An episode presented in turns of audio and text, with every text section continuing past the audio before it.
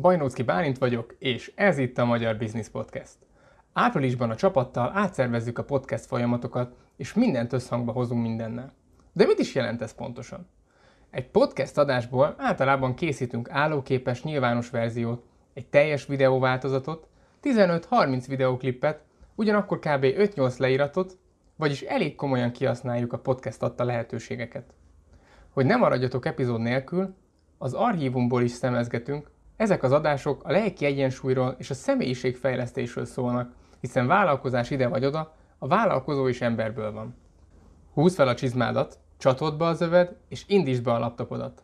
Spoiler veszély, nem akarsz a pálya szélén állni, igaz? Ha a nagyokkal akarsz a sárban csatázni, akkor bizony be kell sározni a kezed, hogy beszállj a játékba. Készen állsz arra, hogy skálázd a vállalkozásodat? Egy sikeres vállalkozás irányításához és növekedéséhez nem csak időre van szükség, hanem stratégiákra, folyamatokra és célzott eszközök arzenáljára is. Az első lépés a skálázáshoz, hogy tudd, hol kezd el. A Magyar Biznisz röviden ízelítőből megtanulhatod, hogy hogyan használd ezt a platformot a céged méretnövelése érdekében. Látogass a honlapra magyarbusiness.org per roviden, és derítsd ki, hogy ez a tanfolyam megfelel neked. Minden fejlődés egy ötlettel kezdődik, viszont minden ötlethez kell egy egyedi gondolkodásmód. A mai szélsőséges világban extrém gondolkodásra van szükség, hogy egy egyedi terméket és egy egyedi vállalkozást építsünk. Ebben segít a skálázás gondolkodás módja online tanfolyam újabb részei, ami már elérhető a Magyar Biznisz honlapon. Minden regisztrált és fejlődni akaró vállalkozó elolvashatja, de akár meg is hallgathatja ezeket a részeket. A programokhoz a linket megtalálod a podcast leírásban. Látogass el a magyarbusiness.org-ra és iratkozz fel a sallangmentes hírlevelünkre, ezzel segítve vállalkozásod fejlődését. Ennyi szolgálati közlemény után most pedig vágjunk bele. Figyelem, pikáns szavak elhangozhatnak, a gyerek van a közelben, tekerd le a hangerőt.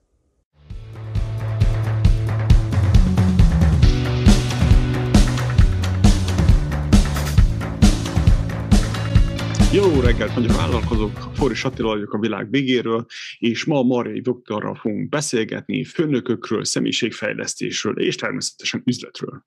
Szia, szia! Sziasztok, és én is köszöntöm a podcast hallgatóit. Szó, háttértörténet. Első kérdés, honnan jöttél, ki vagy, mikor születtél, hol születtél, és mi volt az első vállalkozásod? Aha, 83-ban születtem Budapesten, nekem a családban nem nagyon volt vállalkozó, tehát, és, és igazából a baráti körekben sem, úgyhogy valószínűleg ezért tartott nekem nagyon sokáig, még ide eljutottam. Egész pontosan 14 évig tartott, még rájöttem, hogy vállalkozni szeretnék. Pontosabban akkor kezdtem el, mert már vállalkozni már nagyon rég akartam, meg mindig voltak ilyen kis side project ötleteim, hogy mit kéne csinálni, de hát a, az igazi változás ez csak tavaly jött el. Ó, hány évet kellett várni erre? 14 évig multiztam, és 14 év alatt 8 váltottam munkahelyet, úgyhogy én már akkor voltam jobhopper, amikor ez nem volt divat, és nem értették, hogy miért van. És így igazából végig multik, tehát bank, energetika, közmű, mindig nagy cégeknél voltam, és ott alapvetően üzleti elemzés, folyamatfejlesztés, mindig ez volt az irány, hogy, hogy javítani a rendszert, átlátni, ez a big picture-ben gondolkodás. Nekem mindig ez volt a, a szempont, és akkor mindig volt egy, nem tudom, ismered a Gartnernek, van ez a hype görbe, hogy akkor, na én ezt megfogalmaztam saját magamra, hogy mindig volt egy ilyen nagy fellelkesedés, ú, ez nagyon jó, toljuk, ez úgy fél évig tartott, ugye amíg az ember tanul, meg új, meg jó, aztán jött a kiábrándulás szakasz, hogy akkor elindulunk lefelé, ez mégse jó, ez így nem jó, általában, és ezt így, talán a Steve Jobs mondta ezt, hogy így utólag kell összekötni a pontokat. Utólag gondoltam ezt, hogy általában mindig történt valami, vagy egy főnökváltás, vagy egy, vagy egy, egy prioritási változás, és akkor nekem jött a kiábrándulás, és akkor hát jó, akkor most mit csináljunk, és akkor mindig ez volt, hogy hát akkor menjünk máshova.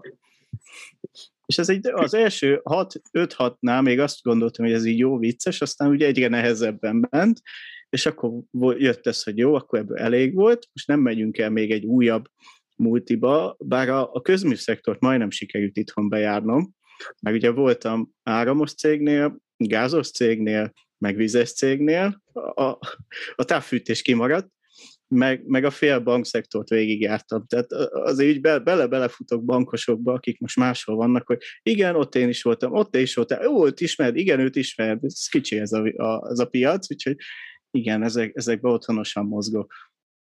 Jó, és az könnyebb, akkor könnyebb elszökni, mint még megidomítani a rendszert? Főleg a multiknál. Hát igen, van a Maxox, Maxox vagy Maxox. Én próbáltam a Maxox dolgot egy ideig, aztán inkább a megszökés volt. Mindig a, a, a bevált, meg hát ugye kétféle reakciója szokott lenni az embernek, ugye amikor stressz végi, akkor vagy üt, és, vagy üt, vagy fut. Hát én nem vagyok az, aki ütni szokott, úgyhogy én futni szoktam. Hát mindenkinek van saját. Ez így van. És utólag már ezt is látom, hogy ez hogy és miért történt. Honnan jött ez a vállalkozási ötlet? Ennyire meguntad a multikat, vagy úgy döntötted, hogy, vagy felnőttél, és úgy döntöttél, hogy most Lehet. Már... Amúgy, amúgy ugye én már több ötletem volt, tehát én már 2010-ben már írtam egy könyvet a Multikulti, mi, mi vár rád egy multinacionális vállalatnál, ez volt a nagy ötlet, hogy írok egy könyvet, és hogy akkor olyan kezdő, pályakezdőket segíteni, hogy akkor mi, mi lesz a multiba. Hát abból nem lett semmi azon ki, hogy megírtam a könyvet, csak nem tudtam kiadni. Így, sőt, akkor még egy weboldalt sem tudtam összerakni, mert azért 2010-ben még nem volt az a WordPress annyira egyszerű, mint ma. Aztán volt, és 17-ben meg rákattantam a chatbotokra, és akkor chatbotokat csináltam, sőt egy, egy magyar egyetemnek sikerült is egy ügynökségen keresztül egy chatbotot eladni, hogy akkor ő kezeli a felvételiket. Aztán abból se lett végül a nagy ötlet, és akkor utána megjött ez a diszkes téma, és 2020-ban volt, hogy na, akkor most dobbantunk, aztán márciusban hát jött egy másik dolog, ami ezt elmosta, hát jött a Covid, és akkor még akkor egy kicsit kivártunk, hogy akkor mégse, és akkor tavaly szeptemberben volt, hogy akkor, vagyis hát augusztusban, hogy akkor, na, akkor mégis vágjunk bele. Elég volt ebből. Nézzük meg, mit, ne, ne úgy menjek el, nyugdíjba mondjuk majd egyszer, hogy ezt nem mertem megpróbálni. Hogy azt mondtam, hogy adok magamnak egy évet, és hogyha nem válik be, akkor, akkor mit Akkor visszamegyek business analystnak egy multihoz. Hát abban úgyis annyit keresnek, azt, azt már értem. És akkor ez volt a terv. De hát még nem mentem vissza, és nem is tervezem. Nem szeretnék. Akkor úgy néz ki, valamit jól csinálsz. Hát ezt majd az idő eldönti. Az még biztos. Nem, igen. Az biztos. Érdekes, hogy ez a Covid, ez ahhoz képest, hogy mennyi szütyokkal, mocsokkal járt, most én csúnyán fogalmazok, nagyon sok embernek megváltoztatta pozitív irányba az életét. Uh-huh. Amikor elfelejtjük ezt, hogy, hogy fájdalom, meg lezárások, meg tényleg nagyon sokan elhunytak, meg hasonló, de utána viszont úgy, hogy vele, oké, okay, sokan megváltoztattak, elkezdtek vállalkozni, vagy épp a vállalkozásuk nagy uh, fordulatot vett, érdekes ez a téma. Minden Kicsit... valami jó mi. Kicsit olyan, mint ez a tisztító tűz, hogy ugye lemossa az, emberekről, és akkor, akkor ez ki hogy éli meg. Igen, nekem. Amúgy nekem az hozott egy óriási ilyen mindsetbeli változást, tehát én szinte csak és kizárólag online dolgozom, tehát minden konzultációt online tartok. Ez mondjuk 19-ben szerintem én magam se tudtam volna elképzelni, hogy ez működik, meg az ügyfelek se. Most meg teljesen megszokott, bevált, hogy teljesen jó, kényelmes. Nagyon sok időt meg lehet spórolni, hogy egy órás konzultáció nem három óra, hogy oda megyek, visszajövök, hanem tényleg másfél órában belefér a, a, az értékadás és a munka. Igen. Érdekes, hogy ez az ez a időnek a relativitása, éppen mielőtt bekapcsoltuk volna a kamerákat, beszéltünk a podcast hosszúságról. Uh-huh. Hogy oké, okay, hogy mi azért általában hosszú podcasteket csinálunk, két-három órát, három óra van rászámva, és talán lesz belőle másfél-két óra, hiszen van előtte, előtte utána egy kis csicset, nem tudom micsoda és nagyon sokszor kaptuk azt a idézőjelben levasszásra vagy visszajelzést, hogy hát túl hosszú. De ha belegondolsz, akkor Covid előtt ugyanúgy el kellett menni egy stúdióba, mert az emberek nem voltak nyitottak arra, hogy virtuálisan csinálják, az is időben volt. A stúdióban oké, okay, volt már valaki, valószínűleg valami technikus, aki beállította a dolgokat, de ott is ugyanúgy volt egy kis csicset, így meg úgy, úgy ugyan a, időben ugyanott vagy vele. De mégis azt hiszük, hogy mégsem, mert ugyebár otthon vagyunk igen, megváltozott az időérzékelés, meg, meg azért azóta a podcast sokkal elterjedtebb lett. Tehát azért 19-ben ez még egy nagyon-nagyon mm, ismeretlen underground dolog volt. Tehát igazából talán tavaly év végén idé lett vagy közelít a mainstreamhez, hogy fölkerült a piacra a podcast. Igen, az biztos, hogy tudják, hogy mi az a podcast Igen. az emberek. Igen. Igen, érdekes volt. Talán ez az egyik nagy előnye mi szempontunkból a Covid-nak. Hm? Beért titeket a piac. Igen. Nő, de beszéljünk rólad meg a bizniszedről. És akkor, hogy családban van, volt valaki, mindig érdekel, főleg engemet, hogy a családban volt valaki, aki vállalkozott, volt valamit tanuljál a felmenőktől, vagy, Nem. vagy Valószínűleg igen, hogy se a családban, se a baráti körömben nem nagyon volt, aki így vállalkozással foglalkozott, mindenki alkalmazott volt, és hát mindenki, hogy mondjam, lebeszélt, meg tartott ettől, hogy jó, hát az akkor bizonytalan, meg hogy lesz, meg mi fog történni, úgyhogy nem nagyon volt olyan minta, ami, ami segített volna, és ez amúgy nehéz is volt így az elején, hogy akkor kitől lehetne tanulni, meg hol vannak a jó példák, ugye? Van ez a remek közhely, hogy a, az ember a öt, öt embernek az átlaga, akivel a legtöbb időt tölti, és én is próbáltam keresni ilyen networking eseményeken, meg konferenciákon, hogy, hogy kitől lehet tanulni, meg ki az, akit így kvázi mentornak lehet tekinteni, hogy hogy kell jó bizniszt csinálni, mert fogalmam se volt róla. Hát a multiba ezt nem kell tudni. ilyen kicsi kuckóba el vagy ott, tudod a saját Igen. dolgodat. Igen, Az, ott hogy a egy kuck- témának kell a szakértőjének lenni, és minden mással ne foglalkozz, mert az nem a te dolgod. A Igen. kis sílódban üljél, és onnan ne törek ki. Igen, de ugyanakkor ezeket hogyan kapcsolod össze, hogyan kommunikáljanak egymással, hogyan dolgozzanak össze, ez már sokkal magasabb fejlett, moka, sokkal magasabb gondolkodási szintet igényel, mondjuk így, mert azért nagyon le tudja terhelni az ember. Igen, vagy másfajtát. Egész, ez Igen. olyan, mint a, tudod, van a Peter elf, hogy, hogy a legjobb szakikból csinálnak vezetőt, és hát ez nem mindig működik, meg ugye teljesen más skillset kell hozzá, hogy, hogy az ember vezető legyen, meg, meg egy jó szakértő. Valahol ugyanez a vállalkozásnál is, hogy ott máshogy kell alkalmazottként jónak lenni, meg amúgy én láttam, és vannak nagyon jó alkalmazotti karrierutak. Tehát van, aki abban tényleg tök jó, és megtalálja a számítását, és jól csinálja, valaki meg a vállalkozásba találja meg, úgyhogy csak máshogy működik. Igen. Igen, az biztos. Az biztos. Nagyon, nagyon furcsa dolog ez. Mármint összetett. Összetett Igen, dolog. érdekes. Ez az. Interesting. Ö, Lássuk, és mi, mi motivált? Mi, mi volt az a, az, a, az a pont, mikor azt mondtad, hogy elég most már vállalkoznom kell? Elég volt a multiból, ez simán csak a Covid, vagy volt ott valami háttérben valami, ami megnyomta éppen azt a gombodat, hogy beindítsa ezt a rakétát? Uh-huh. Hát sokkal visszább kéne mennem ehhez. Arra? Ugye azt mondtam, hogy ugye én sokszor váltottam, és mindig ez a menekülési dolog volt, és, és én sem értettem, hogy miért van ez, hogy mindig kimenekülök.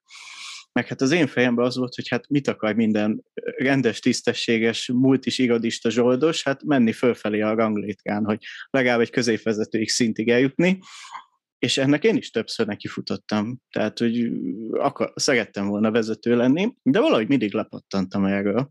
És ebben volt egy nagyon kardinális sztori, ami úgy beégett, hogy a, az egyik munkahelyemen ott volt egy, egy osztályvezetői belső pályázat, folyamatfejlesztési osztályvezető. Hát mondom, ezt pont nekem írták ki, tíz éve ezzel foglalkozom, mindent tudok, és akkor megcsináltam a, a prezentációt, voltam interjún, szerintem tök jól sikerült, és akkor mentem az igazgató asszonyhoz, akkor végső beszélgetés, és akkor mondja, hogy figyelj Viktor, nagyon jó szakembernek tartalak, de nem látom benned a vezetői attitűdöt. Úgyhogy nem szeretné ezt a pozíciót nekem fölkínálni, de a csapatába szívesen lát. És akkor ez volt egy ilyen pont, hogy hát mi az, hogy nincs meg a vezetői attitűd, hogy ez mi, egyáltalán mi a túró, meg, meg hogy van. Úgyhogy ez volt egy ilyen pont, valamikor 18 elején volt ez, és 18 második felében egy ilyen online tréningen, vagy ilyen előfizetéses anyagba, egyszer csak szembe jött ez a diszk dolog. És akkor ezt, hogy néztem a videót, és akkor jött ez a bam, hogy akkor ez ezért van, hogy akkor vannak ezek a stílusok, hogy az emberek így működnek, meg úgy működnek, és akkor mondtam, hogy ne, akkor ez ezért van, hogy én mindig kimenekülök a helyzetből, és nem az, hogy ahogy másokat látok, hogy úgy beleállnak, és nyomják, és, és, és hisznek benne, ez benne úgy hiányzik. És, és hogy akkor mi ez a vezetői attitűd. És akkor elkezdtem ezzel foglalkozni, mert egyre jobban érdekelt, akkor elmentem tréningre, meg megvettem az összes könyvet itthon, meg az Amazon Kindle-t is feltúrtam, és akkor egyre jobban belástam magam, és, és akkor egyre jobban így, így érdekelt a téma, hogy akkor ez hogy, meg mint van, és akkor ez alapján írtam a saját könyvem is, ezt a főnökkezelési kézikönyvet, hogy, hogy megmutatni másoknak is, hogy figyelj, amúgy van ez a dolog, és hogy nem biztos, hogy benned van a hiba, hogy nem érzed jól magad a munkahelyeden, hanem hogy lehet, hogy ez van mögötte, hogy nem értesz jót a, a főnököddel, kollégáiddal. Már hogy én ezt gondoltam, ezt látom, hogy, a, hogy egy multiban egy kardinális kérdés, hogy a főnököddel milyen a viszonyod. Már hogyha jóba vagytok, akkor úgy működnek a dolgok, ha nem vagytok jóban, akkor az a földi pokol tud lenni. És ezért gondoltam, hogy ez, ez egy jó pont lehet, és, és való az én misszióm, a, a, az én miértem az, hogy, hogy megmutatni ezt, hogy, hogy akkor ez hogy működik, hogy hogyan tudod használni a karrierépítésedbe ezt a diszk dolgot. Tehát igazából hozzám hasonló múlt is irodistákat szólítottam meg. Ugye ebbe kezdtem az első blogomat is, az irodista.hu-t, és ezt, ezt csináltam évekig. Az elején csak így a saját múlt is tapasztalataimból. Aztán szép lassan így kezdtem átkötni erre a diszkes témákra is. És akkor ezzel indultam az elején tavaly, hogy akkor irodistáknak segíteni, aztán hogy szép lassan kezdtem átfordulni, hogy, hogy inkább vállalkozásoknak segíteni. Meg azt látom, hogy nagyobb értéket tudok adni egy vállalkozónak ezzel a diszkes témával, mert most egy, oké, egy munkavállaló megérti, nem tud akkor értéket kivenni, mert mondjuk ha 20%-kal többet tud keresni, az nem egy akkora nagy előreugrás, mint mondjuk egy vállalkozónál, hogy 20%-kal nő a bevétele, mert szót ért a az ügyfeleivel, vagy a kollégáival, és hogy, hogy nő a hatékonysága a kommunikációjának. Úgyhogy ezért indultam el a, a vállalkozások felé, és hogy akkor most, most főleg ők vannak a fókuszban, és velük dolgozom, hogy, hogy hogyan használják a diszket mm, a vállalkozások fejlesztésében. Ez olyan jó hosszú mondat volt, és összetett. A, a, a, térünk egy kicsit vissza az egészhez, hogy az az elejére, hogy Nekem is ebben beletelt, nem tudom, jó sok év, mire rájöttem arra, hogy pszichológia. Ugyebár a, a világ az pszichológia, a család, a, a, ahhoz, hogy hogyan viszonyulunk a családunkhoz, a környezetünkhöz, ugyebár a kultúra, stb. stb., de pszichológia az alap kód, amivel működünk, az határozza meg ezeket. De egy üzletben ideális esetben ugyebár maga az analitika és a pszichológia az ki van egyensúlyozva és akkor az, hogy, hogy ki hogyan viselkedik, az valahol tükröződik, legalábbis tükröződnie kéne. De a lényeg, amit akarok ebből kihozni, hogy igen, nagyon tetszik, amit mondasz, hogy az, az, hogy megtanítasz a valakit, hogy túl élje azt a munkahelyet, az egy jó dolog. De az igazi az, mikor egy nagy, mikor egy főnököt, mikor egy maga egy céget sikerül úgy át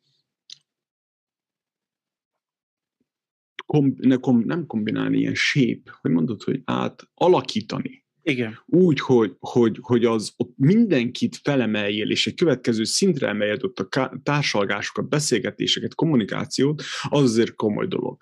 És e, ez nem megy csak újni, ugyebár szerintem ebbe egyetértünk, ez, ez kőkemény munka kell, és AB tesztelni kell minden belőle. Ez így van. Meg ugye egy vezető nagyobb hatással tud lenni a környezetére, mint, mint a, tehát a, a, alulról fölfelé nehezebb ezt bevinni, mint föntről lefelé, meg a példamutatás, meg ugye ez valahol egy, egy közös nevező kialakítás, Igen. hogy akkor ugye elfogadom azt, meg ugye itt követik el az emberek 98%-a hibát, hogy magamból indulok ki. Tehát ahogy én látom a dolgokat, ahogy én gondolkodom, hogy, amit én igaznak látok, hát azt mindenki így látja, nem? Nem. És hogy pont ez a lényeg ennek, hogyha megértem, hogy hogy én hogy működöm, meg hogy én engem miért motivál valami, miért okoz valami stresszt, feszültséget, miközben ugyanez a dolog más meg teljesen felpörget és, és izgalomba hoz. Hogyha ezt értem, hogy nekem mik a mozgatórugóim, és elfogadom, és megértem, hogy vannak más, műk, máshogy működő emberek, és hogy azok nem feltétlenül ufók és idióták, ahogy ez úgy alapból jönne a reakció, hanem, hanem hogy értem, hogy mi a mögöttes logika, motiváció, ok, amiért ő ezt így csinálja, akkor én tudom a saját kommunikációm az övéhez igazítani, és nem állandóan, hanem csak abban az egy beszélgetésben, prezentációban, amikor az információt átadom. Igen, és, és nagyon fontos az, hogy, hogy ugyebár a közös nevező ezt tartozik az, hogy a fogalmak azok közösek legyenek. Hogy Így a van. több az mindenkinek több, nem hogy az egyiknek egyel több, a másnak meg ezerrel több. És akkor egy bizniszben pedig ezt muszáj közös nevezőre hozni, muszáj ezeket a nagy különbségeket kiegyenlíteni, mert hanem akkor elbeszélnek egymás mellett az emberek. És akkor persze úgy vagyunk vele, hogy ö, izé, nem megy a biznisz. Igen, mert ugye, ugye ez hozzátartozik, ugye ma a legtöbb bizniszben azért emberekkel dolgozunk együtt, ahol van kommunikáció, és hogy nem tudunk nem kommunikálni. És hogy azzal is kommunikálunk valamit, ha nem kommunikálunk semmit. És az is egy kommunikáció, hogyha rosszul kommunikálunk. És ugye ez mind rontja a bizniszt, mert hogyha ezeket nem értjük, és nem jó. Tehát azt akartam hozzátenni, tenni, hogy nem kell ezt csinálni. Nem kötelező, csak, csak lehet jobban is csinálni. Ugye ez a, szokott lenni az a példa, a tanácsadó megy, hogy látja, hogy ott vágja a fát az ember, és akkor mondja a tanácsadó neki, hogy hát figyelj, ha megéleznéd a fejszéd, akkor sokkal jobban menne. Á, nekem nincs időm, nekem vágni kell a fát. Valahol ez is ilyen. Igen, igen. Igen, nagyon furcsa dolog ez, hogy, hogy ha tetszik, ha nem, a kommunikáció, a kultúra, ezek mind ott vannak. Lehet, hogy gyengeik, lehet, hogy gyenge lábakon állnak, de ott van, jelen van. Lehet, hogy olyan, hogy, hogy, hogy nem hatékony, de ott van. Nincsen, hogy nincsen. Uh-huh. Furcsa, furcsa mondat volt. Mik voltak a kezdő nehézségek? Szóval oké, okay, írtál egy könyvet, leültél és megírtad a könyvet, és utána mi, mi volt Hát, az első? Hogy adtad az első csak- száz könyvedet? Csak, csak nehézség volt, azt mondhatnám. Azt, azt mondjuk arra tisztán emlékszem, hogy december 23-án döntöttem el, hogy akkor megírom a könyvet. Várjál, most melyik évben vagyunk? 20, 22. 20 decemberben, és 21. március 15-re lett kész a, a kézirat. Tehát ez a ünneptől ünnepig haladtam szépen. És hát akkor jöttek a nehézségek, hogy jó, hát akkor ezt ki kéne valahogy adni, meg hogy egyáltalán kihez jut el, meg hogy. Úgyhogy igen, az nagyon küzdelmes volt, hogy akkor marketing, meg akkor föl kell építeni valami rendszert, hogy akkor el kéne adni, számlát kéne adni. Tehát ilyen problémákba ütköztem bele, hogy ezt akkor kiveszi meg, hogy, és mi fog történni. Úgyhogy az nagyon-nagyon szenvedős volt az első pár hónap, hogy ezek úgy kialakuljanak, meg működjön, meg hogy akkor ki tud ebbe segíteni. De hát aztán végül is összeállt, igen, igen kinkesergesen, és akkor működött.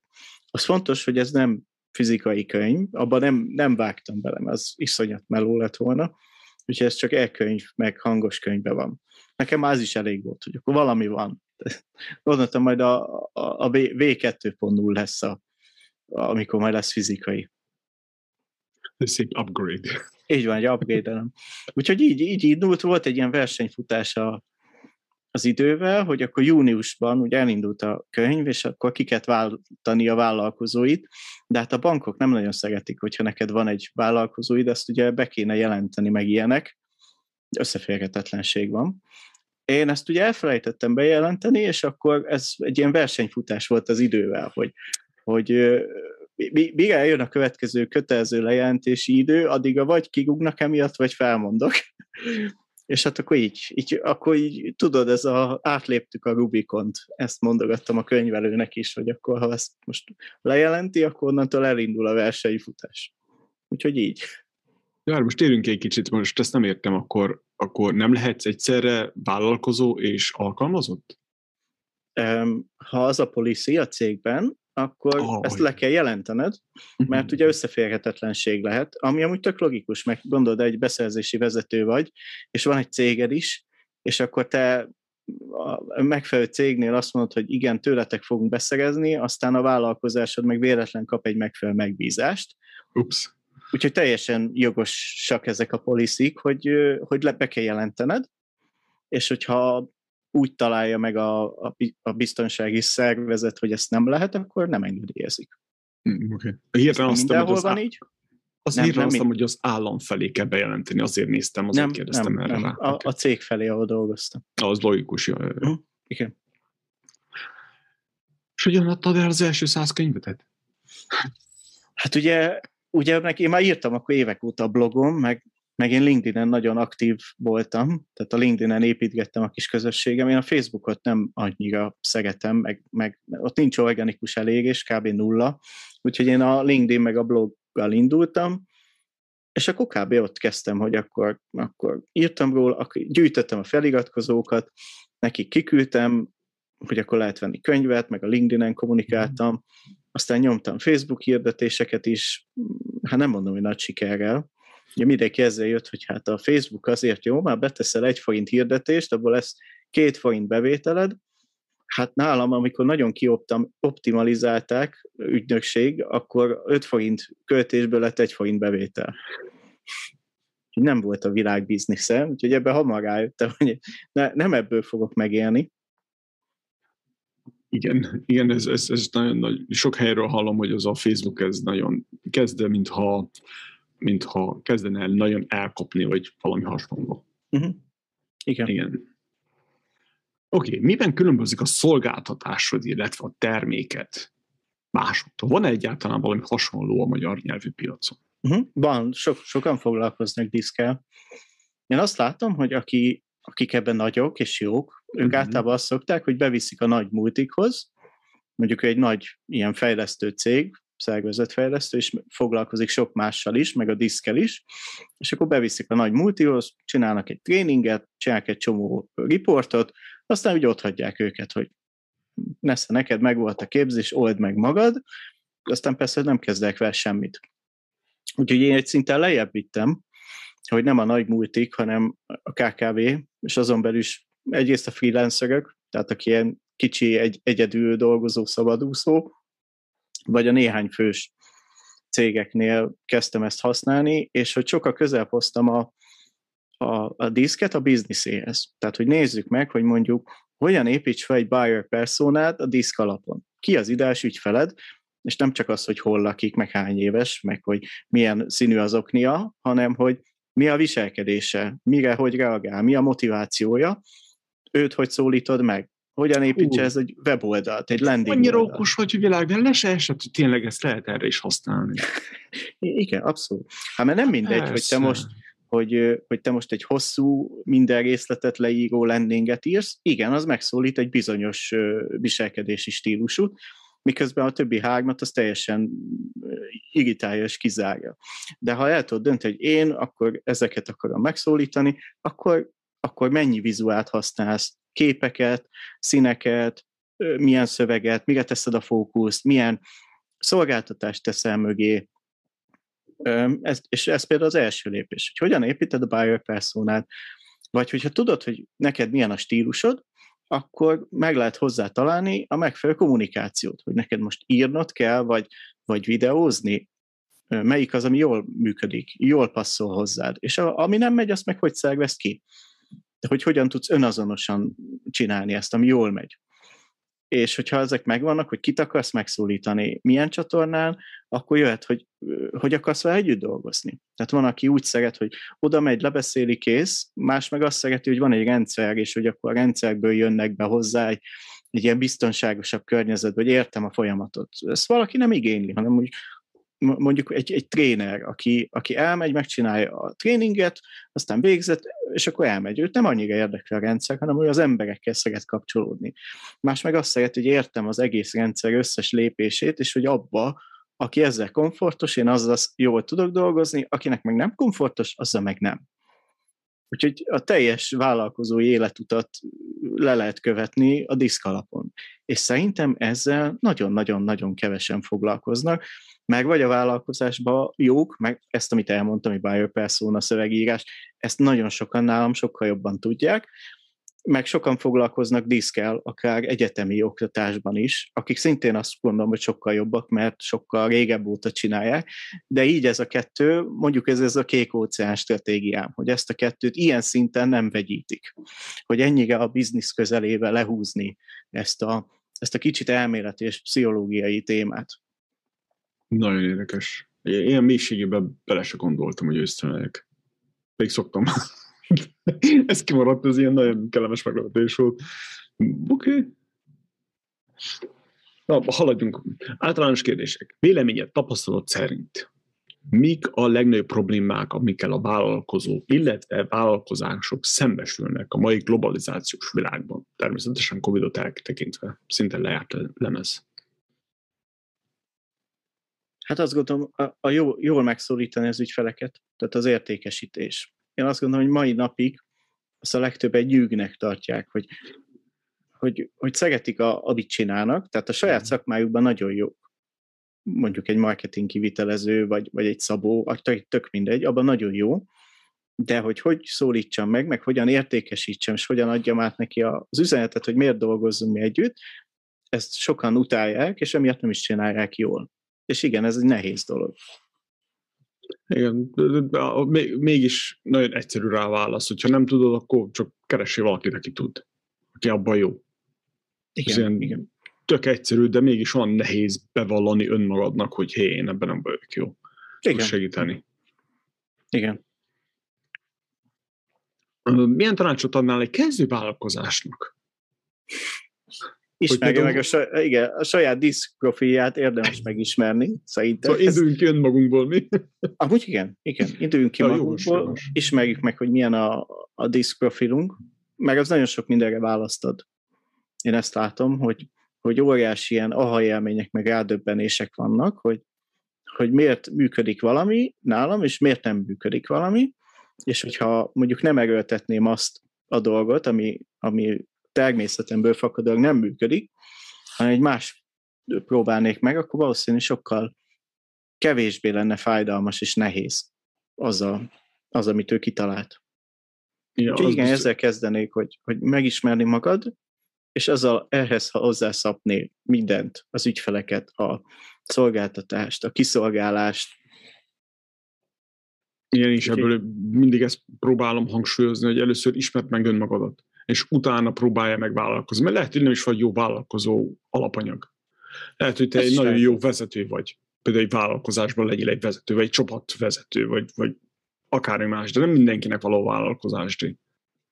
Igen. Vagy ezt is megtalálni, hogy mi az, ami jól működhet. Hogy lehet, hogy te mondjuk call centeres vagy, de, de nem vagy jó abban, hogy emberekkel beszélgess. De lehet, hogy tök jó programozó vagy könyvelő lennél, ahol kevesebb interakcióra van szükség, sokkal inkább egy rendszert jól működtetni. Igen, igen, de nagyon furcsa ez, és, és mindenki, megint ugyebár említettük a mainstreamet, hogy mindenki abból indul hogy marketing. De nem, maga a személy, te, mint vállalkozó, abból indulják, hogy te mit tudsz, mi a gyengeséged, soft skill, hard skill, mire vagy hajlandó, milyen félelmeid vannak, mert ugye, hogyha félsz a sikertől, akkor hiába vállalkozol, akkor valószínűleg Igen. mindig elkövetsz valamit, ami megakadályoz abba. Igen. És csak ezután jön a marketing, hogyha ez megvan. Sőt, azt mondom, hogy ezután jön a termék, és csak utána a marketing. Miért van egy jó marketinget, hogyha van egy gagyi terméked, vagy egy fél jó terméked. Igen, így van. Ez a összetett, komplex dolgok ezek. Igen. Milyen tanácsod vállalkozónak? Eddig ugyebár a vállalkozásról kellett volna beszélnünk, de beszéljünk a vállalkozásról. Kell még egy kis kávé, bocsánat. um, Szóval megismertük, igen, megismertük önmagunkat, és akkor utána? Hát utána ismerjük meg a csapatot, uh-huh. hogy mhm. akik együtt dolgozunk, hogy miért van az, hogy a Gizike így működik, a Béluka meg úgy, és hogy miért van az, hogy nekem tízszer el kell mondanom mindent, és még akkor se értik, és hogy na jó, akkor inkább megcsinálom én, meg ezek mind hülyék, nem lehet velük dolgozni, és az ilyenekből lesz, hogy nem tud delegálni, mert nem, nem ért szót az embereivel, és, és akkor meg nem érti, hogy miért nem megy a biznisz. Csapatépítésről térünk ki. Hogy, hogy kezdjük el? Mi, mi alapján határozzuk meg, hogy ki legyen az első, akit felveszünk, főleg a diszk analízis alapján, uh-huh. profilja alapján? Hát a diszk alapon én biztos, hogy olyat vennék föl, aki szöges ellentéte nekem. Ez az. Mert ugye pont Ez nagyon tetszik. az, hogy sokan ugye olyat keresnek, akik olyanok, mint én, mert ugye a homogén ugye az, de az pont nem fog jól működni össz, összhatásban. Mert még igazából mind, mind a négy színre szükség van, mondjuk még ebben nem mentünk bele, hogy melyik micsoda, de a, ugye minde, mindegyiknek megvan maga erőssége. Ugye a díszben van, van négy szín, ugye a piros, aki a, ez a vezető, a határozott, ő mutatja az irányt. Ugye ő kell a csapat élére.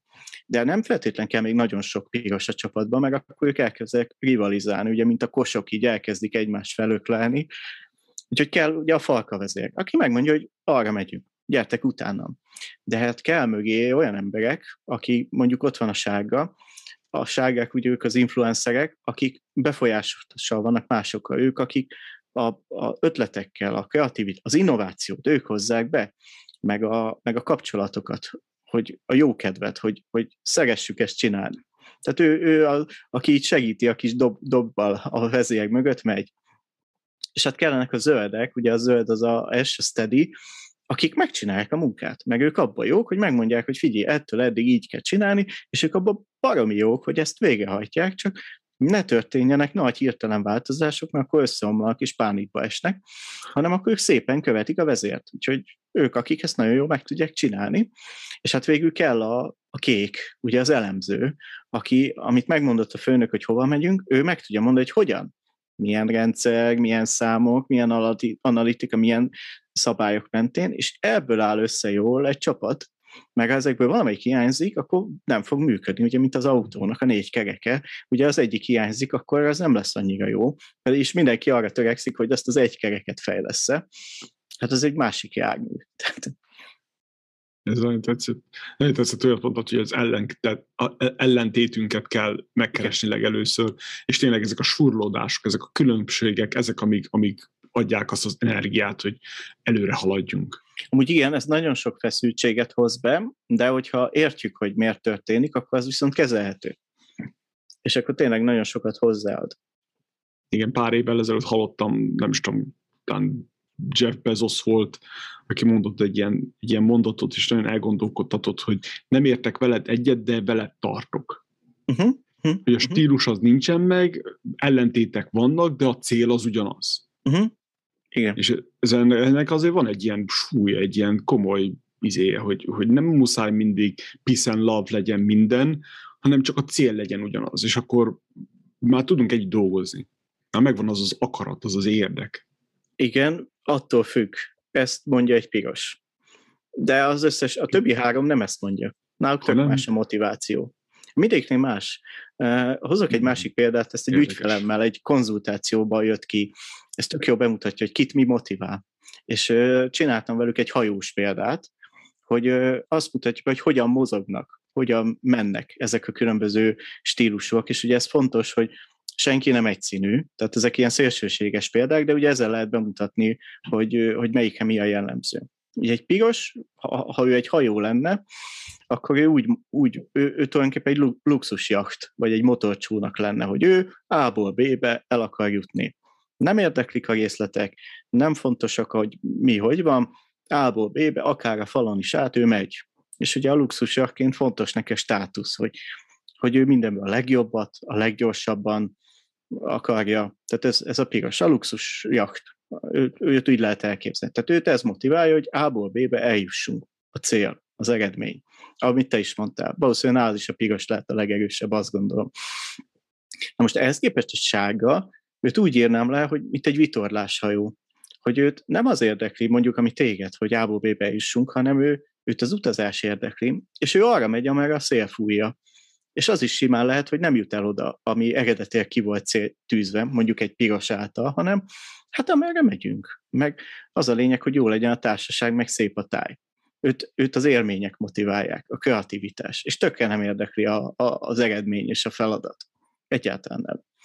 Itt bár van egy, egy ütközés, egy, egy motivációbeli ütközés ebben a kettőben, a pirosságánál. Na most ehhez képest mondjuk egy zöld, őt úgy írnám le, mint egy teherhajó. Ugye rápakolsz több tonna, ó, rengeteg szajrét, mondjuk árut, és ő szép lassan, nagyon megfontoltan, de nagyon kitartóan elindul a cél felé, mondjuk Kínából Amerikába, és ő képes arra, hogy hónapokig ugyanabban a tempóban egyenletesen haladjon, és le is szállítja.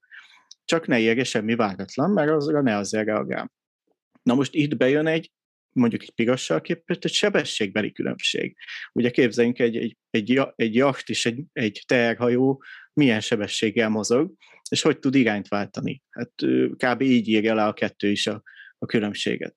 Viszont a zöld képes arra, hogy hónapokig ugyanazt csinálja, egy pirosat az nem motiválja. Ő megcsinált valamit, megy tovább. Megy a következő. Egy újabb és újabb cél kell neki egy zöldnek nem feltétlenül, abba, azt szereti, hogy elment Kínába, Amerikába, Amerikából Kínába, és ezt az utat járja, Végig. Ő ezt szereti. Nincs benne változás. Az a legjobb.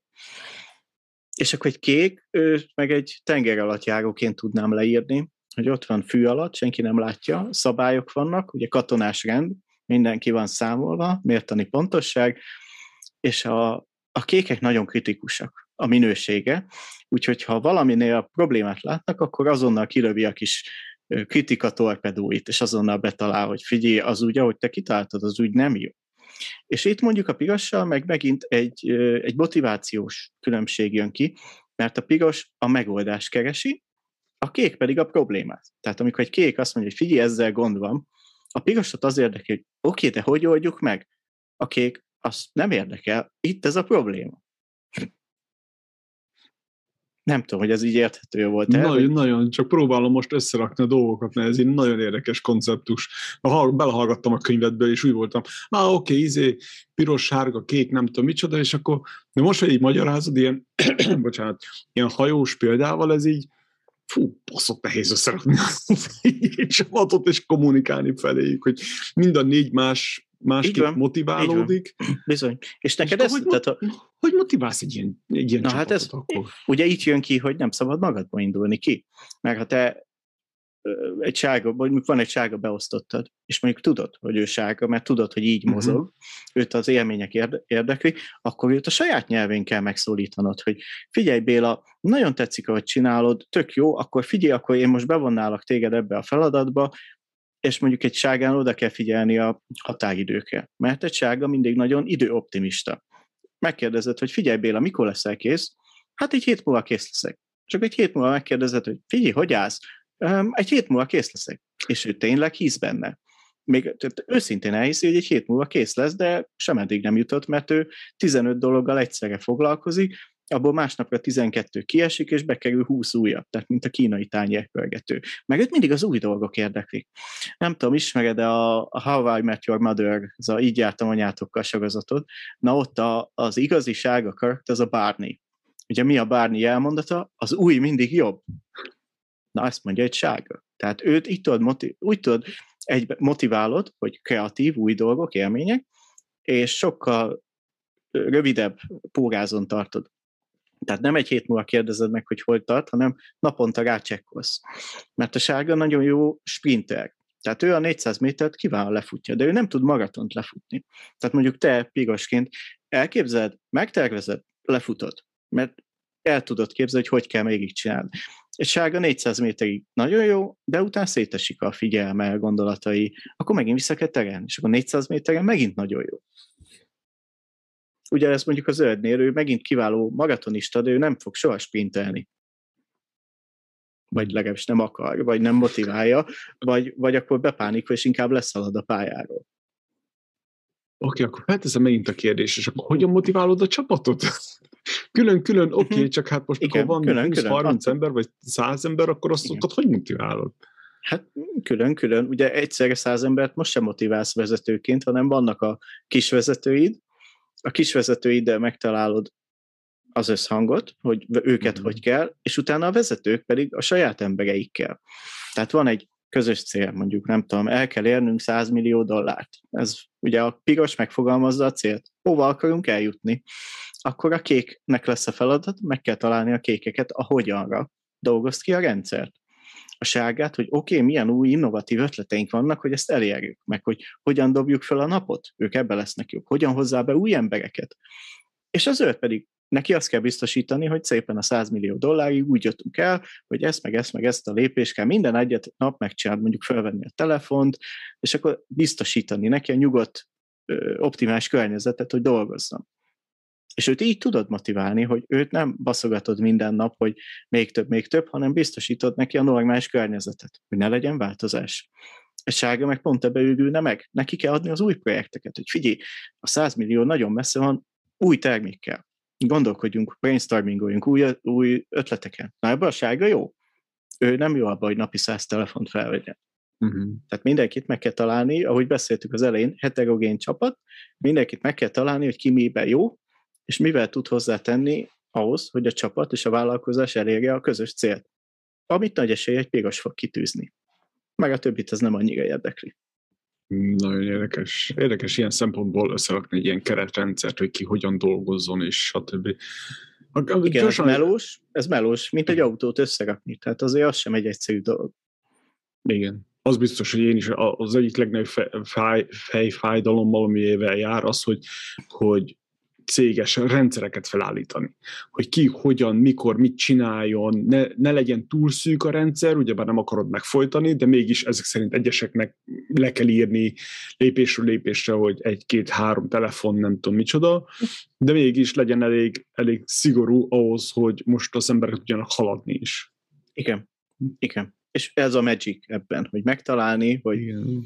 hogy a, a kereteken belül ki merre és hogyan tud és akar mozogni, és abban megtalálni a saját motivációját. Mert ha ezt nem találja meg, akkor rövid ideig, ugye van a, a díszben ez a felvett és a természetes stílus. Ja, mindenkinek egy természetes, ahogy amúgy normál helyzetben jól működik, de mindenkinek van egy felvett stílusa is, hogy én úgy gondolom, hogy nekem ebben a helyzetben így kell viselkednem. Uh-huh. Tehát mondjuk, ha bemegyek egy munkahelyre, akkor azt gondolom, hogy nekem nagyon analitikusnak és elemzőnek kell lennem, akkor én kékként fogok viselkedni, pedig lehet, hogy a kék távol áll tőlem. És ezt egy, egy ideig lehet csinálni, de hogyha nagy az eltérés, mondjuk 50%-nál nagyobb a felvett és a természetes között, akkor az, abba extra energiát kell folyamatosan beletenned.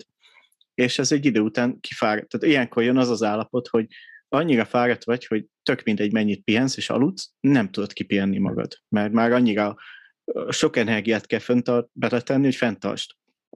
És sokszor, így van. És hát egy idő után ez a kiégéshez vezethet. És sok ügyfelemnél előfordult, hogy amikor meglátták a riportjukat, akkor nem ismertek el a természetesre. Mert annyira felvetben élnek, hogy a másik azt mondta, hogy ez nem ilyen vagyok. És akkor úgy elkezdtünk kicsit beletúrni, hogy oké, okay, de mondjuk hétvégén, mikor nyugodt helyzetben vagy, akkor hogy viselkedsz, és akkor jöttek, hogy ja, tényleg. Igaz.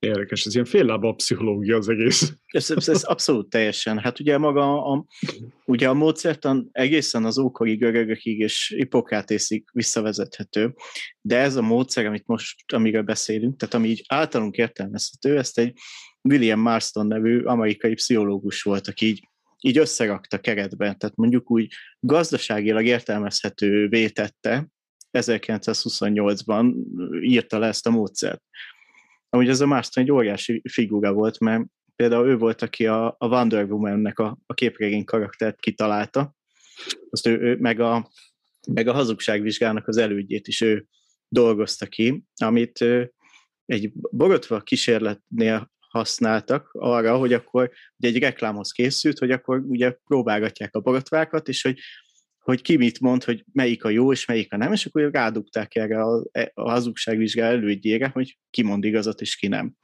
Az teljesen véletlen, hogy, hogy ezt a Gillette szponzorálta ezt a kísérletet.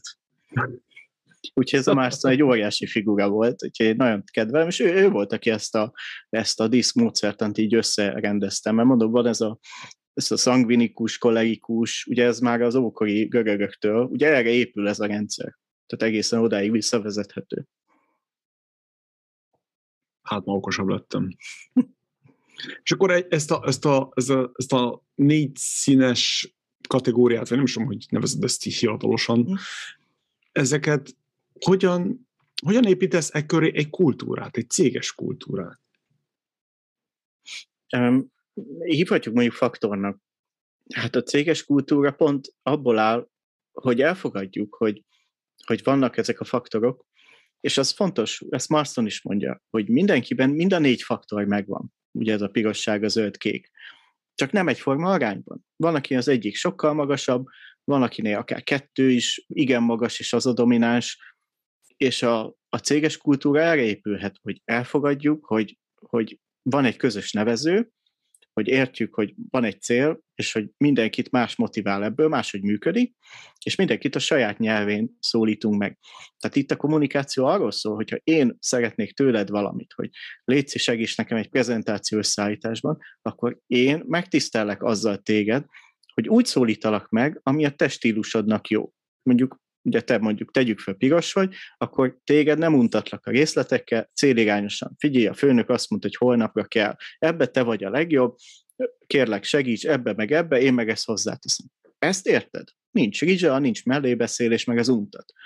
Én, akinek nekem a zöld meg a kék a legmagasabban, hozzám ezt az üzenetet egész máshogy kell. Tehát ha mondjuk te jönnél én hozzám, akkor te tisztelsz meg azzal, hogy úgy szólítasz meg, hogy nekem jó, hogy, hogy bevonsz, ugye egy zöldnek a, az, hogy kérem a segítséget. Ez egy varázsszó. Akkor egyből bekapcsol a figyelem, hogy szeretném kérni a segítséget, van ez a feladat, és hogy csináljuk meg együtt, légy segíts, hogy hogyan tudnék abba segíteni, hogy ez minél jobban működjön. És akkor ez így egy zöldebbet tud veled együttműködni. Tehát ugye azt az üzenetet máshogy kell átadni. Ez lehet e, akár egy kultúra alapja, hogy, hogy van egy közös nevezőnk. Oké, okay, akkor kérdésem a következő az, mert ugye a hajós témánál ott, ott tudtam azonosulni mind a négyel. Uh-huh, szóval ez, uh-huh, ez oké, okay, uh-huh. akkor mindenkiben benne van valamilyen szinten, de mindig Igen. egy dominál ezek szerint. Nem feltétlen. Ugye alapvetően egy vagy kettő szokott okay. a domináns lenni, én azt mondom de mindenki ez teljesen egyedi. Ugye ez a szép az egészben, hogy ugyanabban a legóból építkezik mindenki, és mindenki mást épít föl ebbe magából. De igen, alapvetően egy, egy, max. kettő szokott lenni, ami dominál. Akkor a kérdésem az, hogy bár magamból indulok ki, uh-huh. hogy hogyha én nem vagyok olyan típusú ember, ezek szerint én piros vagyok, mert ilyen izé, menjünk ától B-ig, jól megtervezzük, de megyünk. Hát meg a rendszer, az meg a kék, tehát ugye mindig az analitika, az e- számok, tehát ez egy piros-kék stíluska enged engem következtetés. De amúgy csináltunk majd egy kis játékot, ezt szoktam a webinárban okay. játszani, hogy, fel, hogy melyike ismersz magadra. Oké. Okay. Ja, a kérdést akkor, először igen. felteszem, el fogom felejteni, uh-huh. hogy, hogy ha én például nekem nincsen meg az az adottságom, hogy most négy különböző nyelvet beszél, négy különböző képen fogalmazzak és motiváljak embereket, akkor mi van? Hát ez olyan, mint az autóvezetés. Tehát ha nem tudsz autót vezetni, mit csinálsz? Megtanulsz autót vezetni. Tehát... De akkor is, hogy ez ilyen borzasztóan nehezen megy, és, és szinte már mesterségesen rám van erőltetve? Figyelj, az elején minden nehezen megy. Igen, az elején nehéz, kényelmetlen, mint autót vezetni. Tehát az elején mivel foglalkozol, hogy hogy kell váltani, meg, meg akkor indexelni, és úristen, még jönnek ott más autók is, aztán az az ember belejön, és már úgy, úgy természetessé válik, hogy erre odafigyelek. Az a, mhm. a másokkal kommunikáció is ugyanilyen, hogy az elején, mivel ezt, ezt nem tanultuk, tehát nem jön természetesen, az elején ez nehézkes és fájdalmas, hogy uh-huh, oda kell figyelni, hogy hogy kérdez és mit. Oké, okay, ha ő ezt így kérdezi, akkor nekem erre így kell választ adni, hogy eredményt érek el. De mondom, ez olyan, hogy nem kötelező autót vezetni, nem muszáj eredményesen se kommunikálni. Tehát te nem akarod, hogy jól működjél az ügyfeleiddel az együtt működés, meg a kollégáiddal nem akarsz egy jó viszonyt kialakítani, akkor nem kell használni. Ez, ez, ez, ezt szoktam még mondani, hogy olyan ez a disz, mint a GPS ha, valaki eltalál GPS nélkül is A-ból B-be, nagyon sokan vagyunk így, de hogyha ha van egy GPS-ed, és mész egy olyan helyre, sose voltál, és tudod, hogy hol vagyok, és hova akarok eljutni, akkor betáplálod a kis GPS-be, és akkor mutatja a legjobb utat. Tehát kb. a diszk is ilyen. GPS nélkül is el tudsz jutni bárhova, csak ez tud adni neked egy könnyebbséget, meg ad egy keretet, egy, egy eszköztárat arra, hogy, hogy hogyan tudod a legoptimálisabban eljutni A-ból B-be. Ennyi, ez a lényeg ennek. Mint egy GPS. És akkor ez mennyi idő alatt, természetesen nagyjából, mert nem vagyunk egyformák, de most az per kb. mennyi idő alatt lehet ezt úgy elsajátítani, vagy megtanulni, hogy, hogy az mondjuk valamilyen szinten működjön, az hmm. emberek tudják használni. Attól függ, hogy hány emberrel szembe akad, meg mekkora a környezetbe, de szerintem ez, ez a néhány héttől a pár hónap között van. Tehát uh-huh. néhány, egy-két hét alatt már be tudod építeni a gyakorlatodba, és pár hónap alatt ez már szokással tud válni. Hm. Tehát azért, azért, ahogy ezt beszélgettük, ez azért nem egy rakéta tudomány, meg atomfizika, tehát egyáltalán nem bonyolultak az alapjai. Ezért is szeretem ezt a diszket, meg az alapjait 5 perc alatt elmagyarázom. Az összes többi utána már csak a gyakorlás kérdése. Hát igen, mi minden a bizniszben, nem?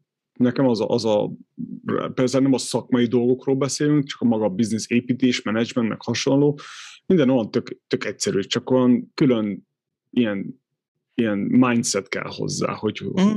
úgy alakítsd a gondolkodásodat, hogy rá tudjál figyelni a lényegre. Kiszűrd a salakot, és a lényegre fókuszálj. Igen, mégis itt is az a lényeg. Igen. Mm-hmm. Hm, nagyon érdekes. Csináljuk a gyakorlatot? Oké. Okay. Úgy néz ki a gyakorlat, hogy képzeld el, hogy évfordulótok van a páratokkal, és a kedvenc éttermetekbe mentek el. És amikor odaértek, akkor kiderül, hogy nincsen szabad asztal. És akkor mit csinálsz? Ugye A, a piros, az ugye határozott domináns, ő el fogja érni, hogy legyen asztal, mert hát évfordulótok van, ez a törzs helyetek, tehát erőből határozottan domináns eléri, hogy én ma itt fogok leülni, lesz asztal. A sárga, ő más módon, de szinte eléri. Meg ő valószínűleg ismeri a főpincért, vagy van egy jó sztoria, megbeszéli, figyelj, ott az konyha mellett, ott még van egy pici hely, hogy nem lehetne oda esetleg egy kis asztal még. Talán belefér. Tehát úgy megdumálja, viccesen. A, a zöld egy ilyen szituáció azt mondja, hogy majd akkor máskor. Én nem akarok konfliktus, nem akarok gondot, üljünk be oda szembe a kínaiba, ide majd jövünk máskor, nem akarok feszkót. Egy kék, egy kékkel ilyen nem történhet meg. Tehát a kék előre lefoglalta, valószínű online, meg telefonon is egy hónap előre, megnézte az étlapot, már nagyjából azt is tudja, hogy mit fog enni, és kb. mennyit fog fizetni. És hogyha mondjuk te ott lennél egy ilyen szituban, mi lenne az első ösztönösen, ami így jönne, hogy ott állsz, évfordulótok van, kedvenc helyetek, itt akartok menni, mit csinálnak? Nincs asztal. Hát ilyen szempontból valószínűleg zöld lennék, hogy a picsába is mú van, mert, mert általában az asszony az, aki rendezi az ilyen családi eseményeket. Mm. Na jó, de ha te dolgod le, tehát nem foglaltad volna le az asztalt? Valószínűleg, ha tudom, hogy ez csak az én felelősségem, akkor valószínűleg Aha. igen. Értem. Tehát olyatól függ, hogy kinek a feladata.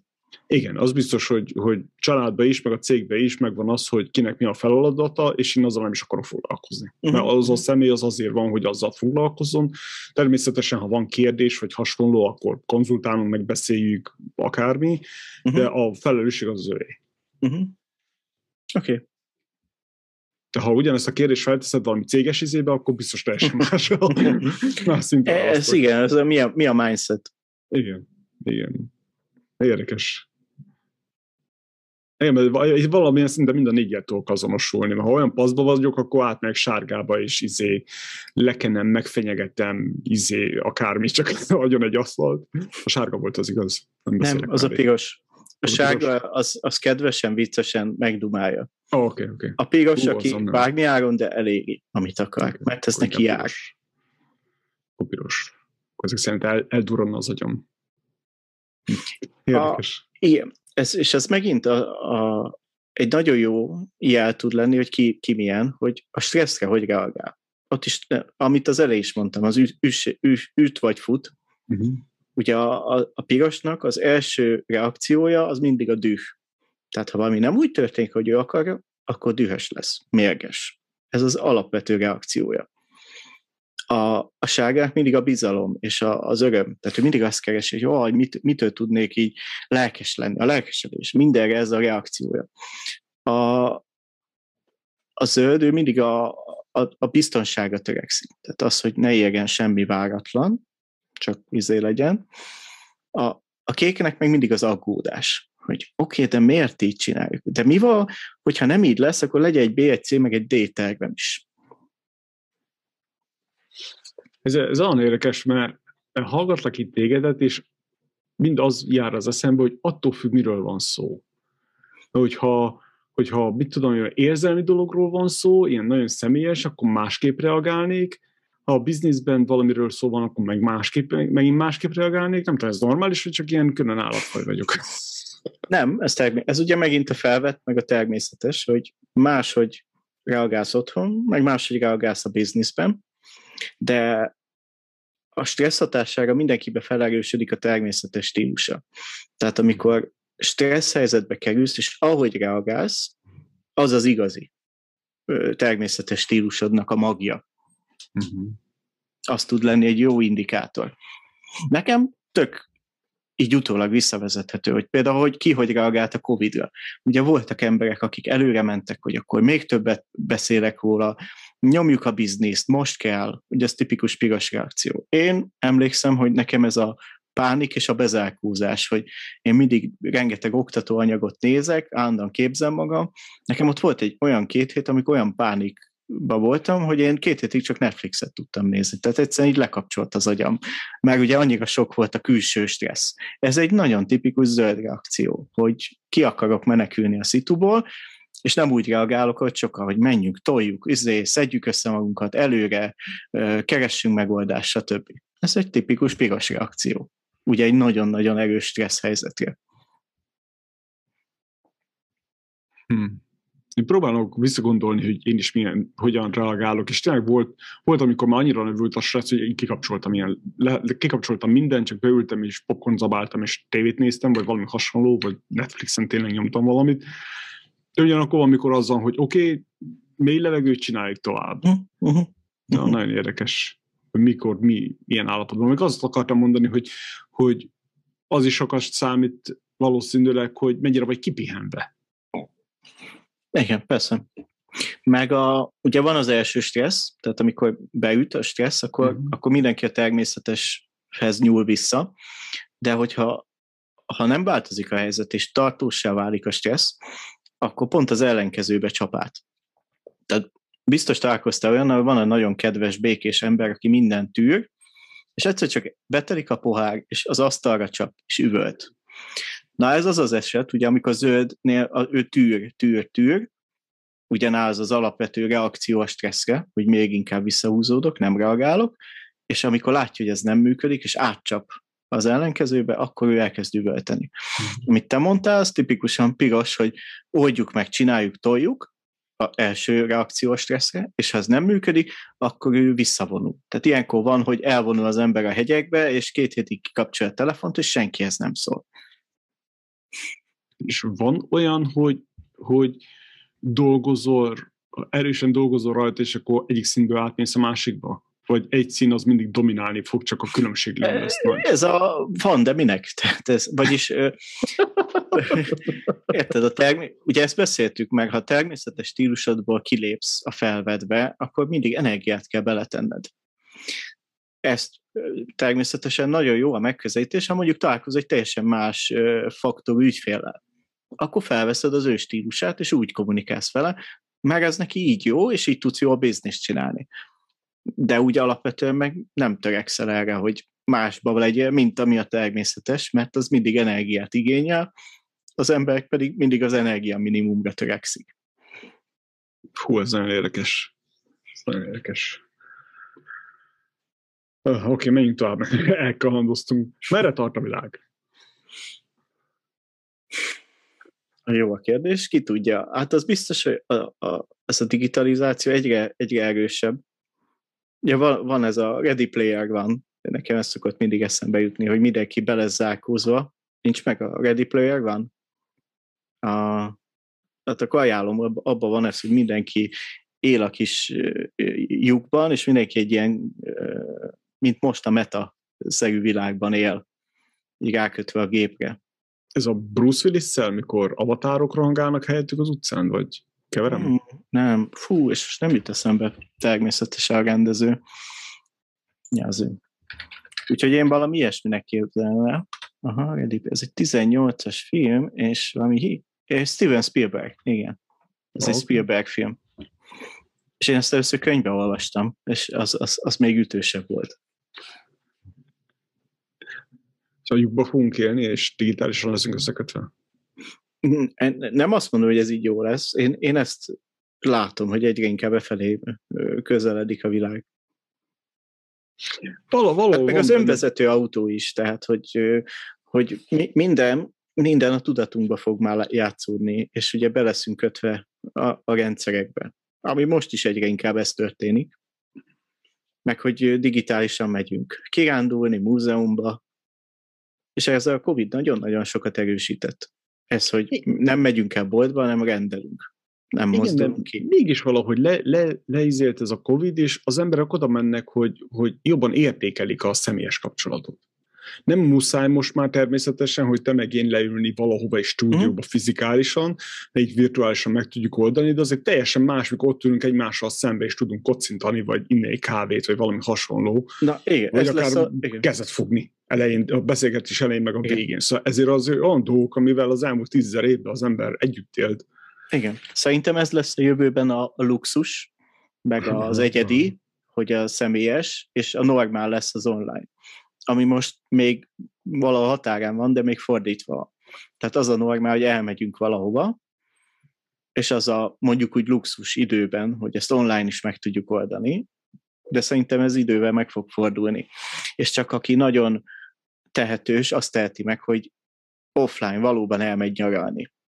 És nem csak a, a meta, metaverzumba megy el nyaralni. Jogos. Jogos. Igen, főleg mikor eljutunk egy olyan szintre, hogy, hogy a, az érzékeinket a test, a bőrünkön azt tudjuk virtualizálni, ugyebár digitalizálni, hogy virtuálisan fogunk ezet ugye a metába, vagy valami másba. Akár, igen. Igen, akkor, Igen. akkor tényleg úgy vagy vele, hogy akkor minek. Hm, Nem is, hogy érdekes. minek, hanem hogy hatékonyabb és olcsóbb. És ugye itt pont az, hogy valakinek ugye az olcsó lesz az egyetlen, amit megengedhet, meg mondjuk nincsenek annyi erőforrása, ezért csak ezt engedheti meg magának, és ugye, ahogy egyre többen leszünk, ez egyre több embernek lesz ez a, az a maximum, amit ki tud hozni. És lesz az az egy százalék, aki továbbra is tud utazni a repülőn, mondjuk. Érdekes. Mit gondolsz az AI-ról? Illetve hogyan fogja befolyásolni a munkádat a jövőben?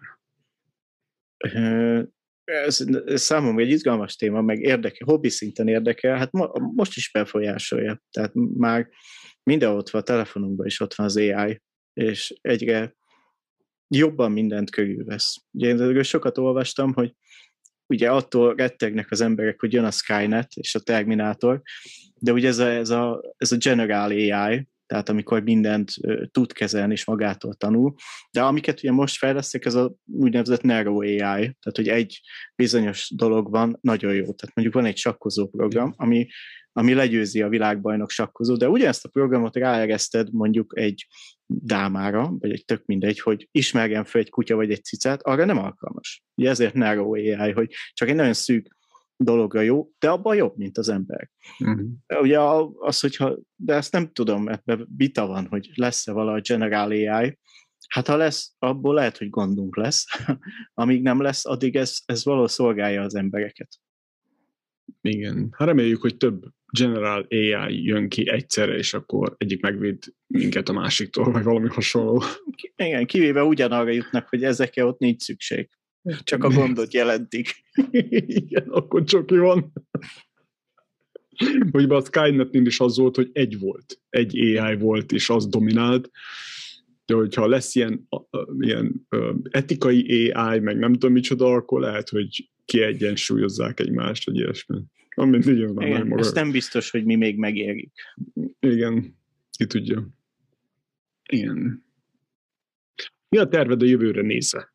Hol látod magad, illetve vállalkozásodat a következő 5-10-25 évben? Akarsz még dolgozni 25 év múlva? Um, nem, legalábbis nem úgy, mint most. Tehát azért 25 év múlva én már szeretnék egy olyan bizniszt felépíteni, ahol akkor dolgozom, hogyha ha van kedvem. Tehát mondjuk pár ügyféllel, és olyanommal, hogy tehát az már csak a just for fun. Ez, ez Jó, nekem jó hogy van már egy elképzelésed. Ez már tetszik, mert sokat hát még ez sincsen. El, nekem ez a cél, hogy, hogy, hogy mo- most is ezen agyalok mindig, hogy mik azok a... Hát most még az elején vagyok, tehát most még mindent magam akarok csinálni, tehát én sem a marketing nagy részét, a, a sales a, a konzultációt, de pont azért, hogy ebből már most nézem, hogy mi az, amit ki lehet szervezni, mit lehet automatizálni, mikor van az a pont, ahol mondjuk kiveltem magam, hogy mondjuk tegyük föl, fel tudok venni nálam tehetségesebb csillogó eszű juniorokat, akik megcsinálják a konzultációkat, akár nálam jobban, és nekem már csak podcastokba kell járni, és beszélgetni erről a kedvenc témámról, és akkor aki jön hozzám, akkor nálam sokkal ügyesebbekkel, még jobb minőségben meg tudja ezt csinálni, és akkor, akkor már tényleg, akkor ez a, az egy más szín, meg én nem, nem gondolom magam vállalkozónak, hanem egy, egy freelancer tanácsadónak gondolom magam. A következő szint majd ez, amikor már majd vannak alkalmazottaim, az már ugye a vállalkozó, és amikor én meg már egyáltalán nem kellek bele, csak a hobbiként néha bemegyek, ez a, a amit a Tim Ferris megálmodott, de ő maga se csinálja a négy órás munkahét, na majd akkor lesz vállalkozás. Mondjuk ezt nem 25 év múlva, én ezt már 10 év múlva azt szeretném, hogy jó legyen 15, na. Miért nem 5? Mert, mert még addig szeretném ezt csinálni és tanulni. Tehát még 5 év múlva még csinálnám, de 10 év múlva már, már egy más szinten csinálnám. Hmm.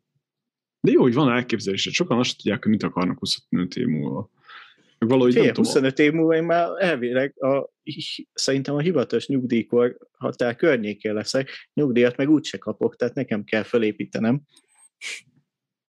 Azt mondják, hogy ha mikor nyugdíjba voltál, akkor haltál meg, úgyhogy nem olyan hát attól függ, mit csinálsz utána, igen. Ugye egy vállalkozók nem kell elmenni nyugdíjba, nem rúgják ki, jobb esetben. Igen. Tényleg, te milyen színű vagy akkor? Én zöldi kék. Zöld a domináns és kék a... Hát de ez a kettő domináns, ez egyformán. Ugye itt egy nullától százas skálán nézi a, a report. Uh-huh. És ez mind a kettő 95, a, a sárga azt hiszem olyan 70 körül, a piros pedig 14. Tehát az kb. nincs. Nulla. Érdekes. 30 alatt az, az nem létezik. Vagy 10 alatt.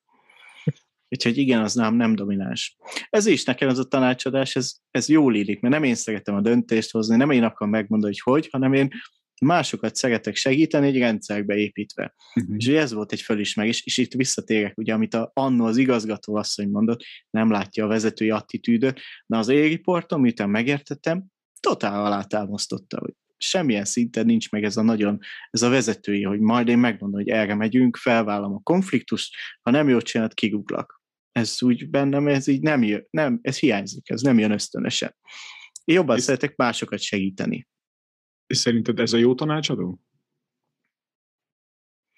Hát mindenkinél más. Én azt gondolom, hogy a tanácsadó az másokat segít abban, hogy ők elérjék a céljukat. Igen. Igen.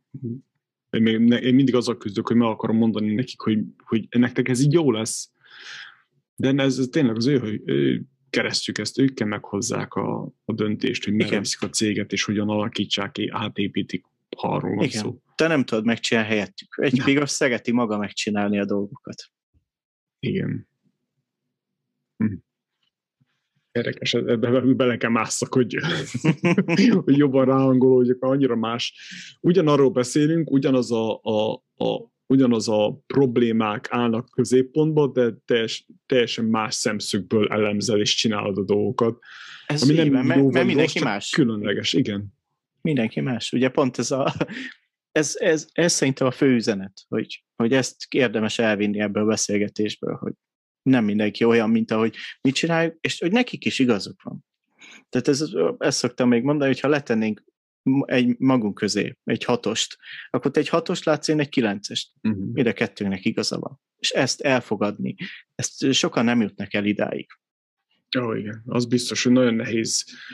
De én nagyon-nagyon sokat dolgoztam rajta, hogy elfogadjam azt, hogy, hogy nem vagyunk egyformák. Uh-huh. Nagyon sokszor uh-huh. mondom, ez már lecsépel, de tényleg nem vagyunk egyformák, és van, aki a, a, abba hisz, hogy lapos a föld és, és eljutni egy olyan szintre, hogy ne zavarjon, hogy ő abba hisz. Viszont igen. én azt szerettem, hogy üljünk le, és így próbálja meg meggyőzni, hogy lapos a mhm. föld. Uh-huh. Igen, igen. És akkor még most is kekeckedek, meg, meg kérdezősködök össze-vissza, mert, mert érdekel, mert van egy bizonyos nyitott elmém arra, hogy mást igen. is megtanuljak. Ez amúgy a kékek sajátja, hogy ők mindig rendszerbe gondolkodnak, meg mm. számokba, de ha te hozol egy jobb rendszert, és meggyőz, mondjuk én meggyőzlek számokkal alátámasztó, hogy ez a rendszer azért jobb, mert akkor egy kék szó nélkül hajlandó átállni és kicsegelni. Még mondjuk egy zöld az ragaszkodik a meglévő, az akkor is, hogyha szar. Ő nem akar változást. Egy kéket meg lehet győzni. Van neked ilyen, bocsánat, van neked ilyen, ilyen teszted, amivel meg lehet ezt határozni, ilyen megismerjük önmagunkat valami online klikkeléses, uh-huh. megválaszolok valami... Hát, mint akreditált diszt tanácsadó, véletlen van ilyen tesztem. Ugye pont ez a lényeg, hogy igen, hogy tényleg egy online teszt, 10 perc kitölteni, Mhm. és, és azból egy számítógépes rendszer generál egy 22 oldalas riportot, abban tényleg minden benne van. Tehát az mutatja ezeket a színeket, felvett, természetes elmozdulások, és olyanokat mutat meg, hogy, hogy hogyan tudsz hatékonyan dolgozni, hogyan kommunikálnak veled, hogyan ne, hogyan tudsz fejlődni, hogyan szeretsz tanulni, ezek mind egy-egy oldalas ilyen le- leírások, és ezt egy számítógép generálja le. Tehát több mint 40 ezer verzió jöhet ki egy ilyen tesztből. Wow. Csak ez, ez például, ez a diszkes rendszer, ez hogyan, hogyan fér meg mondjuk a 16 személyiség mellett, uh-huh. vagy az egyéb más személyiség ö, tesztek mellett? Ez hogyan egészíti ki, vagy mond ellent ezeknek a... Mindegyiknek ugyanaz az alapja, ahogy beszéltük, a személyiség, meg az Mhm. ember, a, és mindegyik jó. Jó az MBTI is, az egyetlen problémám van, hogy amögött nincsen ö, pszichológiai, tudományos háttér, hanem két közgazdász kitalálta a rendszert, hogy ez jó lesz. Ez az egy problémám vele, míg a disz mögött van egy pszichológus, meg még van az enegramma, amúgy az is egy jó módszer. Tehát mindegyik jó, mindegyik, meg mindegyik ugyanerre épül, hogy milyen az ember, hogy viselkedik, mi történik. Mm, Mindegy, melyiket használja az ember, csak, csak kezdjen ezzel foglalkozni, hogy, hogy én milyen vagyok, és milyenek mások. Mert van ez a, nekem a, ami személyiségtesztből, ami, bocsánat, nagyon sokat segített, ilyen wow faktor volt, ez a ez the big five, Uh-huh. ez a nagy öt, ez Igen, főleg igen. Jordan Petersonnak van egy, egy saját izéje, mindenkinek ajánlom, mert olyan dolgokat derített, mondott meg rólam, amit egész életemben ilyen nagy kérdőjel volt a fejembe, és ahhoz, ehhez képest kérdezem, hogy, hogy akkor ez végül is mindegyik ugyanazt méri, csak másképp van csomagolva, más a... Hát, hogy máshol vannak a fókuszok. Máshol vannak a fókuszok, Oké. okay. koncentrál. A Big Five nem ismerem azért annyira részletesen, de tehát, hogy mondjam, ugye ez olyan, mint a hagyma, hagymának a rétegé. Ugye, ha- hogy itt három, három réteget tudnék meghatározni a hagymánál. A diszk az a, az a legkülső, az a viselkedés, hogy hogyan csinálok valamit. És van egyel mélyebben az a motiváció, Hm. hogy miért. Miért csinálom? Ugye a kettő nem ugyanaz, hogy hogyan, hogy miért, és legbelül van a személyiség, amit mondjuk az egy IQ-teszt, vagy egy EQ-teszt mér. Tehát a személyiség meg a viselkedés nem ugyanaz. Az a hagymának a három rétegéből a diszk az a legkülső, aztán motiváció, és legbelül a személyiség. Azért mondom, hogy mindegyik más tud nézni és mérni. És ezek kiegészítik egymást. Hm. Szóval a diszk, diszk sem jó mindenre, és nem csodafegyver, meg nem a svájci bicska, hanem egy bizonyos dologra jó. Ugye amikor beszéltünk, az emberek közötti kommunikáció, meg a, meg a viselkedést mutatja. De nem mutatja a motiváció, a legmély, a belső mély motivációkat nem tudja bemutatni, meg a személyiség magját nem mutatja be. Ezek más típusú eszközökkel lehet mérni. Uh-huh. Mm, nagyon érdekes. Egyébként, amiről beszéltem, az Understand Myself, és nem, nem kapok semmilyen lóvét azért, mert valaki oda Mhm, klikkel, mhm. csak egyszerűen Mhm. nagyon bejött. De ez a, ez a disk analízis, ez, ez hol lehet elérni? Igen, ezt, ezt nem tudod csak úgy fölmész letöltöd, vagy hát Jó, van egy csomó ingyenes, csak azok nem megbízhatóak. Ingyenesek. E, Ingyenesek, igen, meg nem pontosak. Ö, hanem úgy tudod, hogyha hogy egy tanácsadón keresztül tudsz kérni riportot, akkor ő le tudja neked kérni, és a riportot nem is szokták kiadni elemzés nélkül. Mert téves következtetésekkel juthat az ember, anélkül, hogy ezt valaki megnézte volna, hogy, hogy mit, mik, mit jelentenek a különböző változások, vagy elmozdulások. Úgyhogy ezt igen, ezt, ezt tanácsadón keresztül tudsz ilyet igényelni. És akkor ő le tudja neked hívni, te kitöltöd, a tanácsadó kapja meg a riportot, tehát ezt nagyon- nagyon-nagyon ritkán szokták egyből kiadni ügyfélnek, Uh-huh. hanem majd a tanácsadó egy elemzés, vagy egy visszajelzés keretében adja át a riportot. Közben megcsináljuk, jó? Nagyon Igen, szívesen. Oké, nagyon érdekel. okay, nagyon szívesen. Igen, pár évvel ezelőtt rájöttem arra, hogy, hogy a minden egyes hibát, amit elkövetsz a cégedbe, az azért van egy, mert nem tudod, kettő pedig azért, mert hozom magaddal valamit. Ez a uh-huh. pszichológiai háttér megvan, uh-huh. és azóta egyszerűen meg vagy körülve az ilyen, az ilyen személyiség tesztek iránt, hogy ki mit tud, melyik mond valami újdonságot, melyik hogyan csomagolja, uh-huh. és azóta erősen hiszek abba, hogy minél jobban megismered magadat, annál Igen. nagyobb esélyed van arra, hogy most sikeres légy, bármit akarsz majd a... Na, egy ilyen díszprofil elemzés tanácsadással ez kb. a személyiségfejlődés forma egy. Ó, oké. Okay. Ez nagyon. Más pályára tudsz, tudsz kerülni vele így. Nagyon sokat tud adni, tényleg ezt látom, hogy, hogy egy-egy ilyen másfél órás konzultáció után tényleg annyi mindent kap az ember, hogy utána mhm. az a évekig tud építkezni és haladni. Jó, hát megfejeztük a kérdéseket, villámkérdések maradtak. Mit szólsz hozzá? Mehet. Látom, nagyon készültél. Igen. Nehezek voltak a kérdések. Okultam a korábbi adásokból. Nagyon kemények a kérdésekkel. Készülni kell. Mégis olyan egyszerű. Kedvenc könyved? A kedvenc könyvemnek én a Szunce háború művészetét hoztam. Az egy nagyon pici és nagyon-nagyon nagyon jó könyv. Az többször el... Tehát ugye azt írtam kedvencnek, amit az ember többször elolvas. Úgyhogy ebből a Szunce az egyik. A másik, ami most jutott így eszembe, de nagyon aktuális, az a, az, az 1984. Az szintén egy nagy kedvenc, és hát ez sajnos aktuálisabb most, mint, mint bármikor, sajnos. Úgyhogy ez, ez a kettő. Nem ismerem az 1984-eset. Uh, és persze most, hát ez egy utópia. A George Orwell. Állatfarm? Nem? Nem. Uh, akkor ajánlom. A, a, okay. Ugye a 84 ugye Orwell a 48-ba írta, és egy utópiát írt le benne, hogy hogy hogyan látja megvalósulni a világot, és hogy akkor ott az emberek így megvoltak a szabályok, és mindenkit a televízión keresztül figyeltek, hogy mit csinál, meg volt, hogy hogy hogy kell mindent csinálni, minden le volt szabályozva, új nyelv, a történelmet folyamatosan hamisítják benne, Ugye ott volt három ország, hogy akkor ma Eurázsiával vagyunk háborúban, és akkor holnap jött az új irány, hogy Óceániával vagyunk háborúban, Eurázsiával mindig is barátok voltunk. Másnap az összes újság át van írva. Érdekes. Most ezt úgy érzed, mintha a valóságról beszélnék, pedig ez a, ezt Orwell már megírta 48-ba, egyszer láttam egy mémet, és ez azóta is a kedvencem, hogy ugye ott van a Orwell és a könyve, hogy én ezt figyelmeztetésnek szántam, és nem használati útmutatónak. Nagyon igaz. Úgyhogy na- nagyon-nagyon ajánlom. Van film is belőle, a film nem annyira jó, a könyvet mindenképp ajánlom. Nem egy vidám könyv, nagyon nyomasztó, de nagyon jó. Melyik könyv volt a legnagyobb benyomással rád, mint vállalkozó? Uh-huh.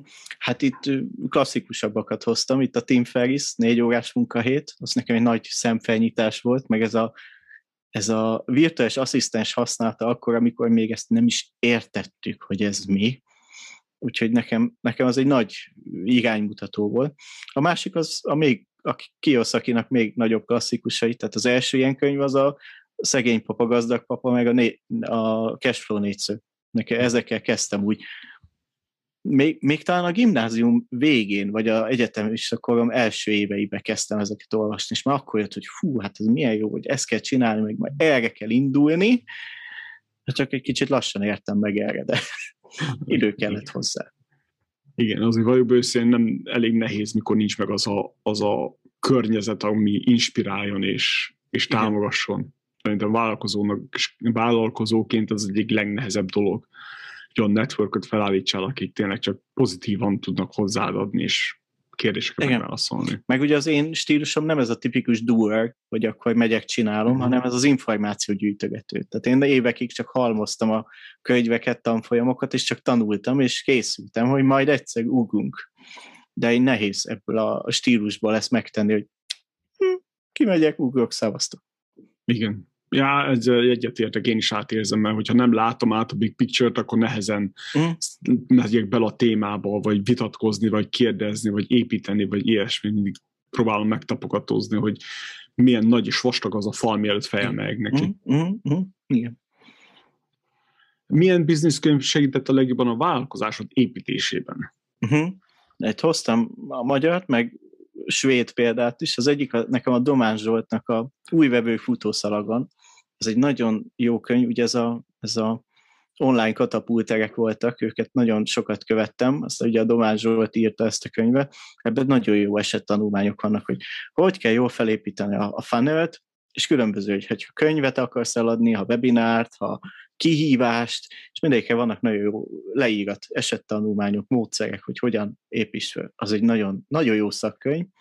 A másik szegény, Zsolt, bocsánat, szegény Igen. Zsoltival nagyon jót beszélgettünk, de nem vitatkoztunk, annyira egyetértettünk mindenben, hogy szinte unalmas hát, lett a beszélgetés. Igen. Hát figyelj, akkor nem kell magyaráznom. Tehát ez, én, én régóta követem a Zsoltot is, meg az Andrist is, nagyon jó, jó amit csinálnak. Úgyhogy én csak tanulni tudok tőlük. És még hoztam a diszkes szakkönyvet, ami ugye hát adja magát a bizniszhez. Ugye a, a Thomas Eriksennek van két nagyon jó könyve, az egyik az idiótákkal körülvéve, a másik meg a pocsék főnökök. Ez két nagyon klasszik. Aló, itt meg is van a könyves polcomon. Ugye itt ezeknek kint kell lenniük, úgyhogy ő az egyik, az idiótákkal körülvéve, őt meg a a pocsék főnökök. Tehát ez, azért szeretem amúgy Eriksont, mert nagyon jó storyteller. Tehát minden ilyen szín, leírás mindig történetekbe van beleírva. Nekünk egy kicsit azért nehezen emészhető, mert nagyon skandináv. Tehát a svédek az egy kicsit hűvösebben állnak a dolgokhoz. Kicsit. És, és ez úgy át is jön a sztorikon. Úgyhogy így érdemes kezelni. De amúgy jók, mert jók a sztorik kedvenc podcasted? Na, hát itt hoztam egy párat. a Magyar Business Podcast. Number one. Természetesen. Én még beírtam, én a heti választ nagyon szeretem. Ez a Válasz online ilyen politikai közéleti újságnak van egy ilyen heti podcastja, nagyon jó témákat hoznak, mindig ilyen politika közélet, azt nagyon szeretem, úgyhogy a heti választ ajánlom. A láncreakció is tök jó, ez ilyen mesterséges intelligencia gépi tanulással foglalkozó négy matematikus vállalkozó szokott beszélgetni, és hát mindig izé, gépi tanulás, merre megy a világ, big data, nyelvi mesterséges programok, nagyon jók azt, és akkor igyekeznek ezt mindig életből hozott példák, meg jó alaposan mögé mennek, fizika, matek oldalról, úgyhogy ott nem mindig értem, hogy mi történik, de nagyon érdekes. És akkor van még a Hihetetlen Történelm, erre nemrég akadtam rá, az is nagyon jó. Ott ilyen régi történelmi témákat dolgoznak föl. Például, amit először meghallgattam, hogy a, a 9. légió rejtélyes eltűnése, hogy egyszer csak úgy eltűnt egy komplet légió a római birodalomba, és akkor ezt dolgozzák föl. És ebben vannak tök jó. És pont múltkor volt, hogy már egy millió meghallgatás fölött járnak. Úgyhogy tényleg e, elég jó, jó az a podcast. És tényleg ügyesek. Bírod még sorolhatom? Oh, nyugodtan, nyugodtan Jó. nézem, hogy, hogy melyiket ismerem és melyiket nem. E, ezekből van, amit ismersz a listámból?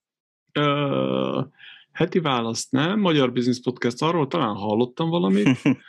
uh, Refect az meg volt. Ah, igen, a Refect is jó. Ott voltam vendég is, az tök jó volt, de amúgy a Refect is tényleg ez a merre megy a világ, mesterséges intelligencia, programok, úgyhogy ez, ez nagyon jó, jó vendégek voltak ott is, úgyhogy azt is szeretem.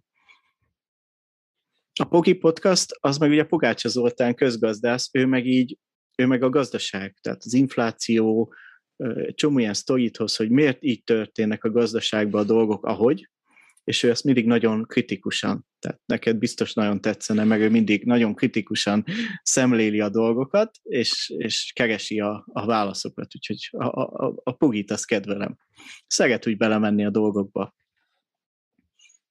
Csak van még ez a book show, ez nekem nagyon tetszik, meg ugye book show, ugye ez, egy, a, ez a Ligának, a Nyári Krisztián, ugye a Ligának a vezetője, aki ugye maga is író, és itt mindig irodalom a téma. Ugye ezért book show, könyvshow, de ugye magyarosan van leírva, hogy book show. E, és hogy, igen, igen, igen, igen. E, és, és a nyári Krisztián nagyon, nagyon jó hallgatni irodalomról, mindig nagyon jó vendégeket hoz, úgyhogy ha az embert érdekli, hogy hogy áll a magyar irodalom, kortárs irodalom, meg milyen könyvek jöttek ki, akkor a Bookshow az abszolút, mm. tök jó. És akkor még van ez a fel vagy véve, ez meg ilyen munkaer, munkaerőpiac. Ezt, ezt egy fejvadász cég csinálja, és hogy akkor tényleg a, a recruitment hogy zajlik, hogyan automatizálják a, a recruitment folyamatot, hogyan néznek ki a nagyvállalatok, tehát hoztak mondjuk, ugye vannak ezek az SSC-k, ugye itthon is rengeteg az SSC, ez a, és most már vannak BSS cég talán, tehát ez, a, ez az új generációs SS cég, és hogy ezek például hogy működnek, e, ezekről beszélgetnek, hogy most már nem csak a számlázás, meg ilyeneket hoznak, hanem, hanem mondjuk programozói feladatköröket is hoznak ide Magyarországra, és például ilyenekről beszélgetnek. Úgyhogy tök jó. Azért látszik, hogy széles az érdeklődésem, és én egy, és egy 40-50 podcastot hallgatok aktívan, átlagban. Tehát az, ami kijön, azokból a le, majdnem mindent meghallgatok. Úgyhogy én mindig podcastot hallgatok, amikor nem más csinálok, tehát mikor vezetek, utazom, mosogatásra a legjobb. Néha, tehát, vagy amikor megyünk a családdal, utazunk valahova, mondjuk vidéke, akkor is füles és akkor én podcast, az kétszer másfél óra, másfeles tempón, négy-öt részlet tudok. Ők meg addig hátul el vannak, hát most úgyse akarnak beszélgetni. Úgyhogy így, így tudom tartani, de mindig egy, egy 10-20 óra mínuszba vagyok. Van egy listám, a főlista, az, az amit azt a, a must have, az olyan 20 óra körül van, és van egy majd egyszer lista, hogy majd ha egyszer jutok, akkor azt tippelni, hogy az milyen hosszú órákban?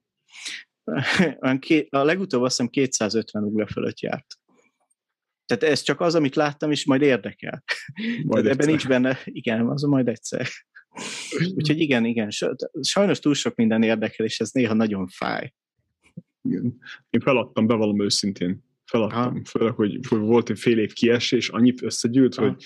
Akkor ott már nincs esélyed. Nem. Én nekem a két nap kimarad, akkor már nehéz az élet. Igen.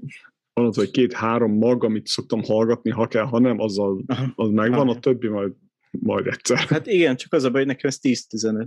Ugye a Spotify szokta csinálni ezt az összefoglalót, ugye minden mhm. évben, és múltkor is megírta, hogy mennyit használtam a Spotify-t, amihez hozzátenném, hogy zenét egyáltalán nem hallgatok már benne, és azt hiszem ott olyan másfél-két órára jött ki a napi átlag uh-huh. fogyasztás. De, ha tetszik, miért ne? Ha ez jön be, miért ne? De nekem is sokkal jobban bejön, mióta felfedeztem az Audible-t egy jó pár évvel ezelőtt, uh-huh. azóta jöttem rá, hogy hallgatni sokkal könnyebb, mint nézni, vagy olvasni Igen. dolgok.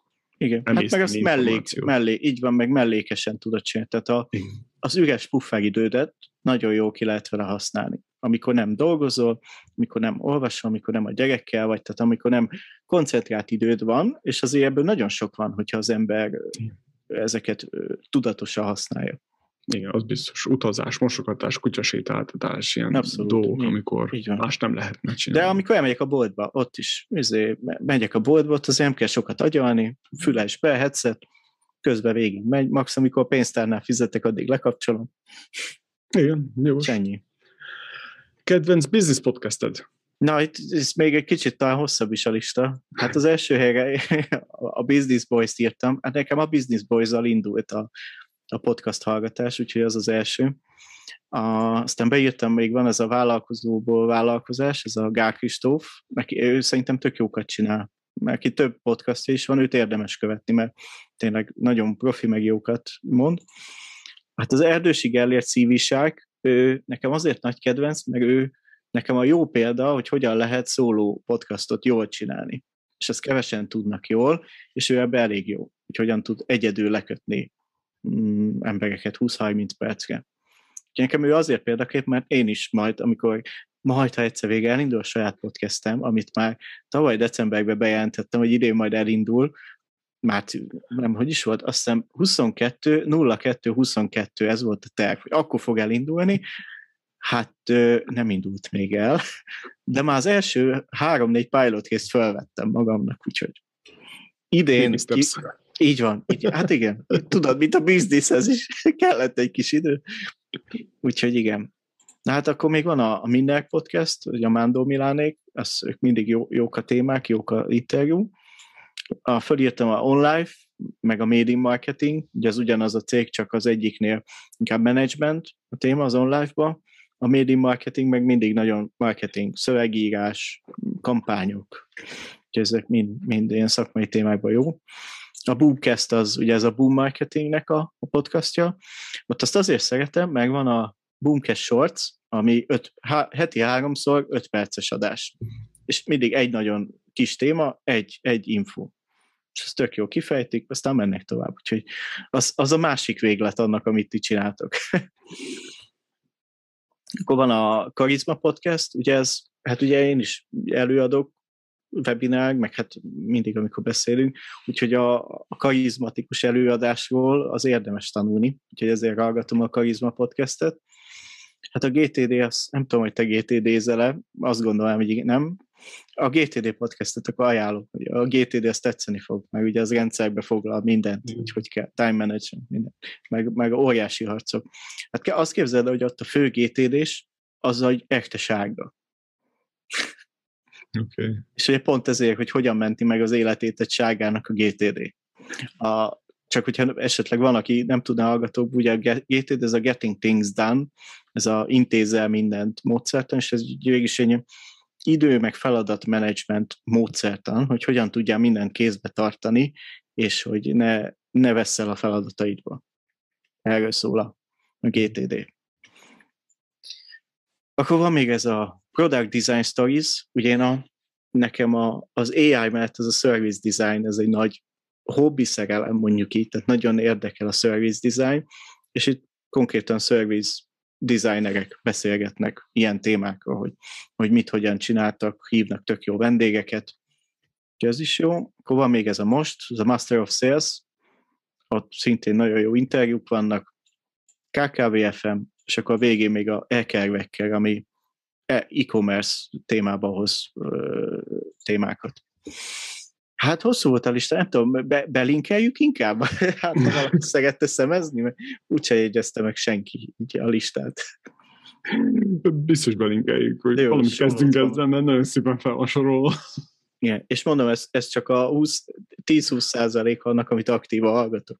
Minden nem mertem beleírni, mert sok lett volna. Hát igen. Ne felejtsük el, hogy villámkérdésekről van szó. Figyelj, villám gyorsan felsoroltam. Csak sok volt. Nagyon jó, tetszik, tetszik. Oké, okay, következő kérdés. Mit hallgatsz, olvasol, nézel most? Aha, most amíg rákaptam, a Udemy-n csinálok egy képzést, hogy hogyan lehet Unity programban kártyajátékot csinálni, mert most van egy ilyen startup ötletünk, hogy csinálni a Hearthstone, mond valamit? Kártyajáték? Azt nem.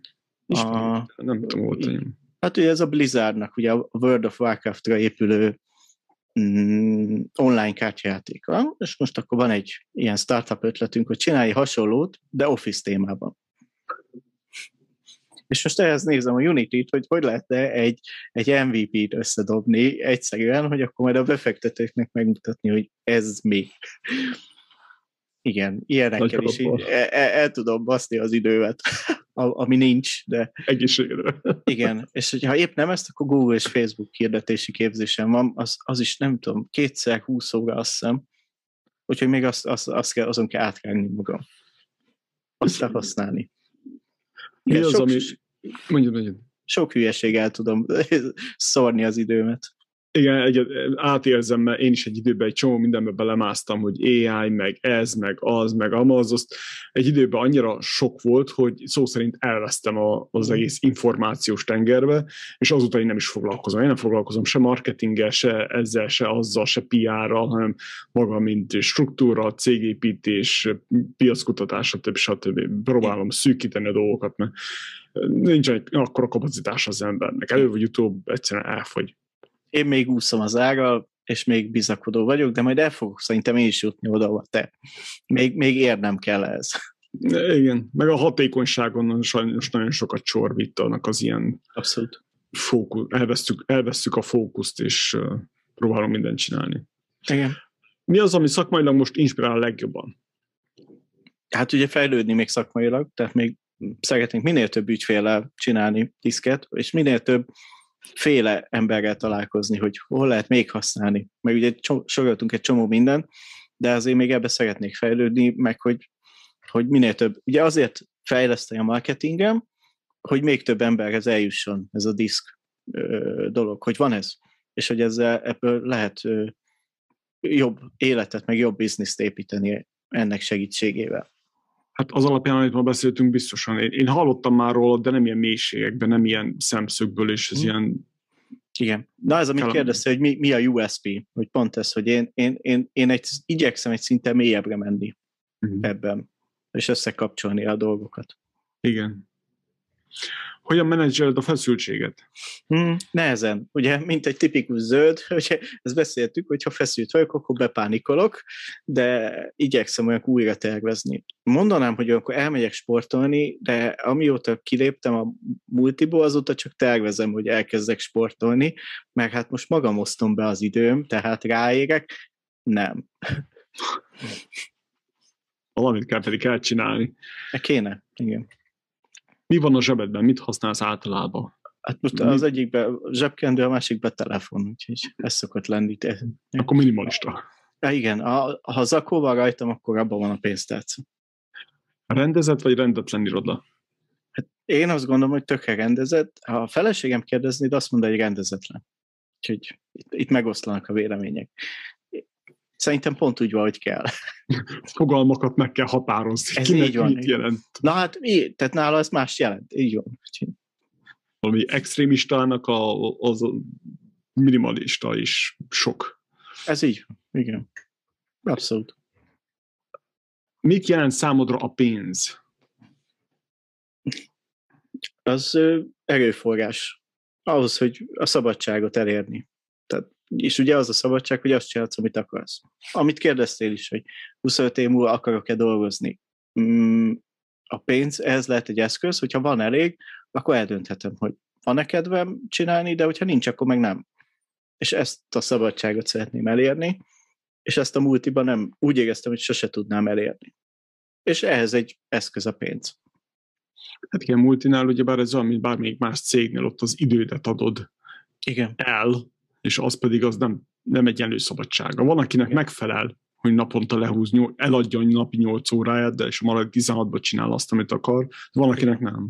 bár ha őszinte vagyok, tulajdonképpen most is még az időmet adom el, csak most ö, nem egy főnök mondja el, hogy mit csinálják abban az időmben, hanem az, én meg az ügyfeleim, de majd ez lesz a cél, hogy majd ebből majd egy rendszert építeni. És akkor eljött a szabadság. Oh yeah. American Dream. Mm, igen. Mit jelent számodra a siker?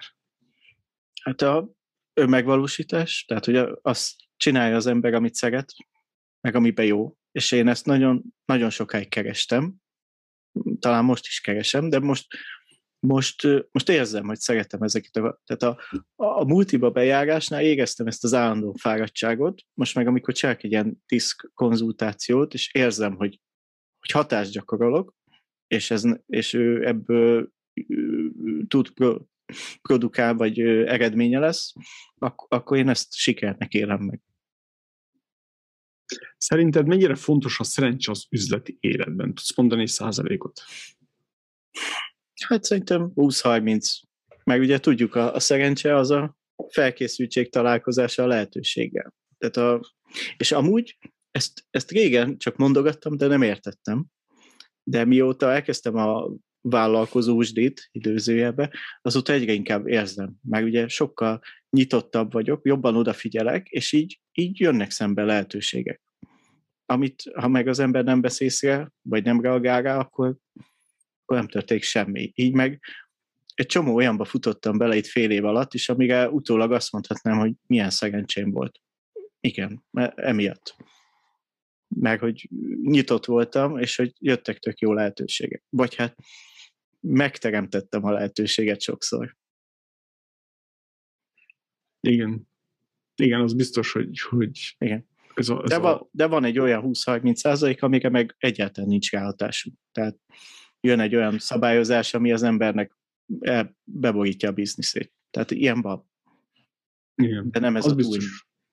Arra kell fókuszálni, amit mit tudunk, mit tudunk Mhm. irányítani. Igen. Mi az élet értelme? Ne, nem 42 te is. Mi más lenne? Szerintem, amit ma mondtam, hogy önmegvalósítás. Tehát, hogy az ember akkor találja meg az élet értelmét, hogyha azzal tud foglalkozni, amit hát ugye van ez a talán, vagy mi ez, a, ez az ikigai? Talán, hogy az ember azt csinálja, amit szeret, meg amire igény van, és ezért megfizetik. Ugye ez, a, ez az embernek az ikigai Ebbe, ebbe még nem ástam bele magam, bár terveztem, de hát hosszú, hosszú a lista, majd egyszer. Úgyhogy, Lehet túl sok podcastet hallgatsz. hát ha lenne az ikigáiról, akkor megoldaná a problémám.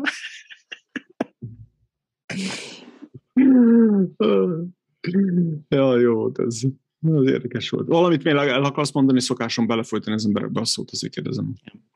Ki, kihagytad a, a, a 13-as kérdést.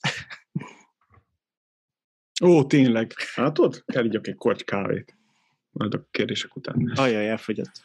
Igen, mindig. Mondjál nekünk valamit, ami még senki, vagy kevesen tudnak rólad. Igen, az, az igaz, olyan, amit senki, olyan nem nagyon, amit kevesen, azt Mhm. nem tudom, te tudod, mi a didgeridoo? Ausztriál Hmm. fúvós hangszer, és eh, hosszú fa, és ilyen wow, wow, Ó, igen, wow. igen, igen, igen. Na, én ebből egy kiváló didgeridoo játékos vagyok, és ezt, Ah, nem ezt é- évekig üztem, sőt, sokat léptünk is föl, és van egy nagyon trash YouTube csatornánk, az Umbra Show, ahol ilyen fél egyperces részeket csináltunk, ahol, ahol nem volt szöveg, és zenés módon előadtunk beteg dolgokat. Például, hogy hogyan rendel egy elefánt hamburgert. És mindezt gitárra és didgeridóval előadva. Igen. Tudom, hogy a marihuana nem legális arra fel, hogyha nem kérdezem meg, hogy mit szívtatok. Bocsi. Semmi ilyet. Ez a munka után levezetés. Úgyhogy ezt, ezt csináltuk kb. egy évig, és akkor, amikor jött a gyerek, akkor maradt abba a projekt, és azóta várja, hogy majd újraindul a projekt, ez volt öt éve. De, de a YouTube csatorna még elérhető. Van. Amúgy a gyerek imádja, tehát néha így megnézzük, és akkor, akkor így pont így. Ha nem nagyon érti, mi történik, de tetszik neki. Úgyhogy így utólag öt évvel később megtaláltuk a célközönséget. Ha van egy stílus, az biztos. Úgyhogy ajánlom, majd, majd nézd meg, fájni fog. Lehet ilyen mindfulness valamit kéne belőle csinálni, vagy aludjunk, vagy nem tudom, valami Ne, hasonló. erre nem fogsz. Szerintem nézd bele egy-két részbe, és akkor megérted, hogy miért nem. Oké. Úgy lesz. Jaj, köszönöm szépen, hogy itt voltál. Én is köszönöm. a hallgatóknak nem fájt, hogy csak egyedül voltam. Nem voltál, itt voltam veled, úgyhogy Valamint házigazda, bocsánat. igen, igen. Mert általában többen vagyunk, és jó, kiegészítjük egymást. Majd, Most majd legközelebb. Igen, én kora reggel kómásan, félkávés állapotban próbáltunk podcastezni. De jó, csak dumcsúztunk, ez érdekes volt. Sze- Szerintem jó volt. Úgyhogy a többiek majd utólag felteszik a kérdéseiket. Hogy jössz még egyszer? Aha, azt is lehet, igen. Majd egy év múlva. Köszönjük szépen még egyszer. Mit tanultál a mai részből? Illetve mit hagytunk ki a mai adásból? Ez a két kérdés foglalkoztat minket. Arra kérünk, küldj egy e-mailt a hello.magyarbusiness.org e-mail címre, és oszd meg a gondolataidat. Legközelebbi adásunkig iratkozz fel a YouTube csatornánkra youtube.com per kukac Magyar Business Podcast. Nézd meg a klippeket és a teljes adásokat, kérdezzetek, és mi válaszolni is fogunk. Természetesen az egyedi tartalom és a tevékenység az a Magyar Business platformján történik. A feliratkozás egy percet vesz igénybe, és teljesen ingyenes. Ezennel szeretnénk megköszönni a vendégeinknek, hogy eljöttek a virtuális stúdiónkba. Ezeket a beszélgetéseket a Magyar Business honlapján már videókesz formában is elérhetitek. Sőt, a régebbi epizódokat is feldolgozzuk. Bajnószki Bálint voltam, köszönöm a figyelmet, és köszönet a csapatnak. Andi, Nazsi, Regina, Attila, György és Laci. Találkozzunk ugyanitt legközelebb is, és addig is hatékony skálázást kívánunk.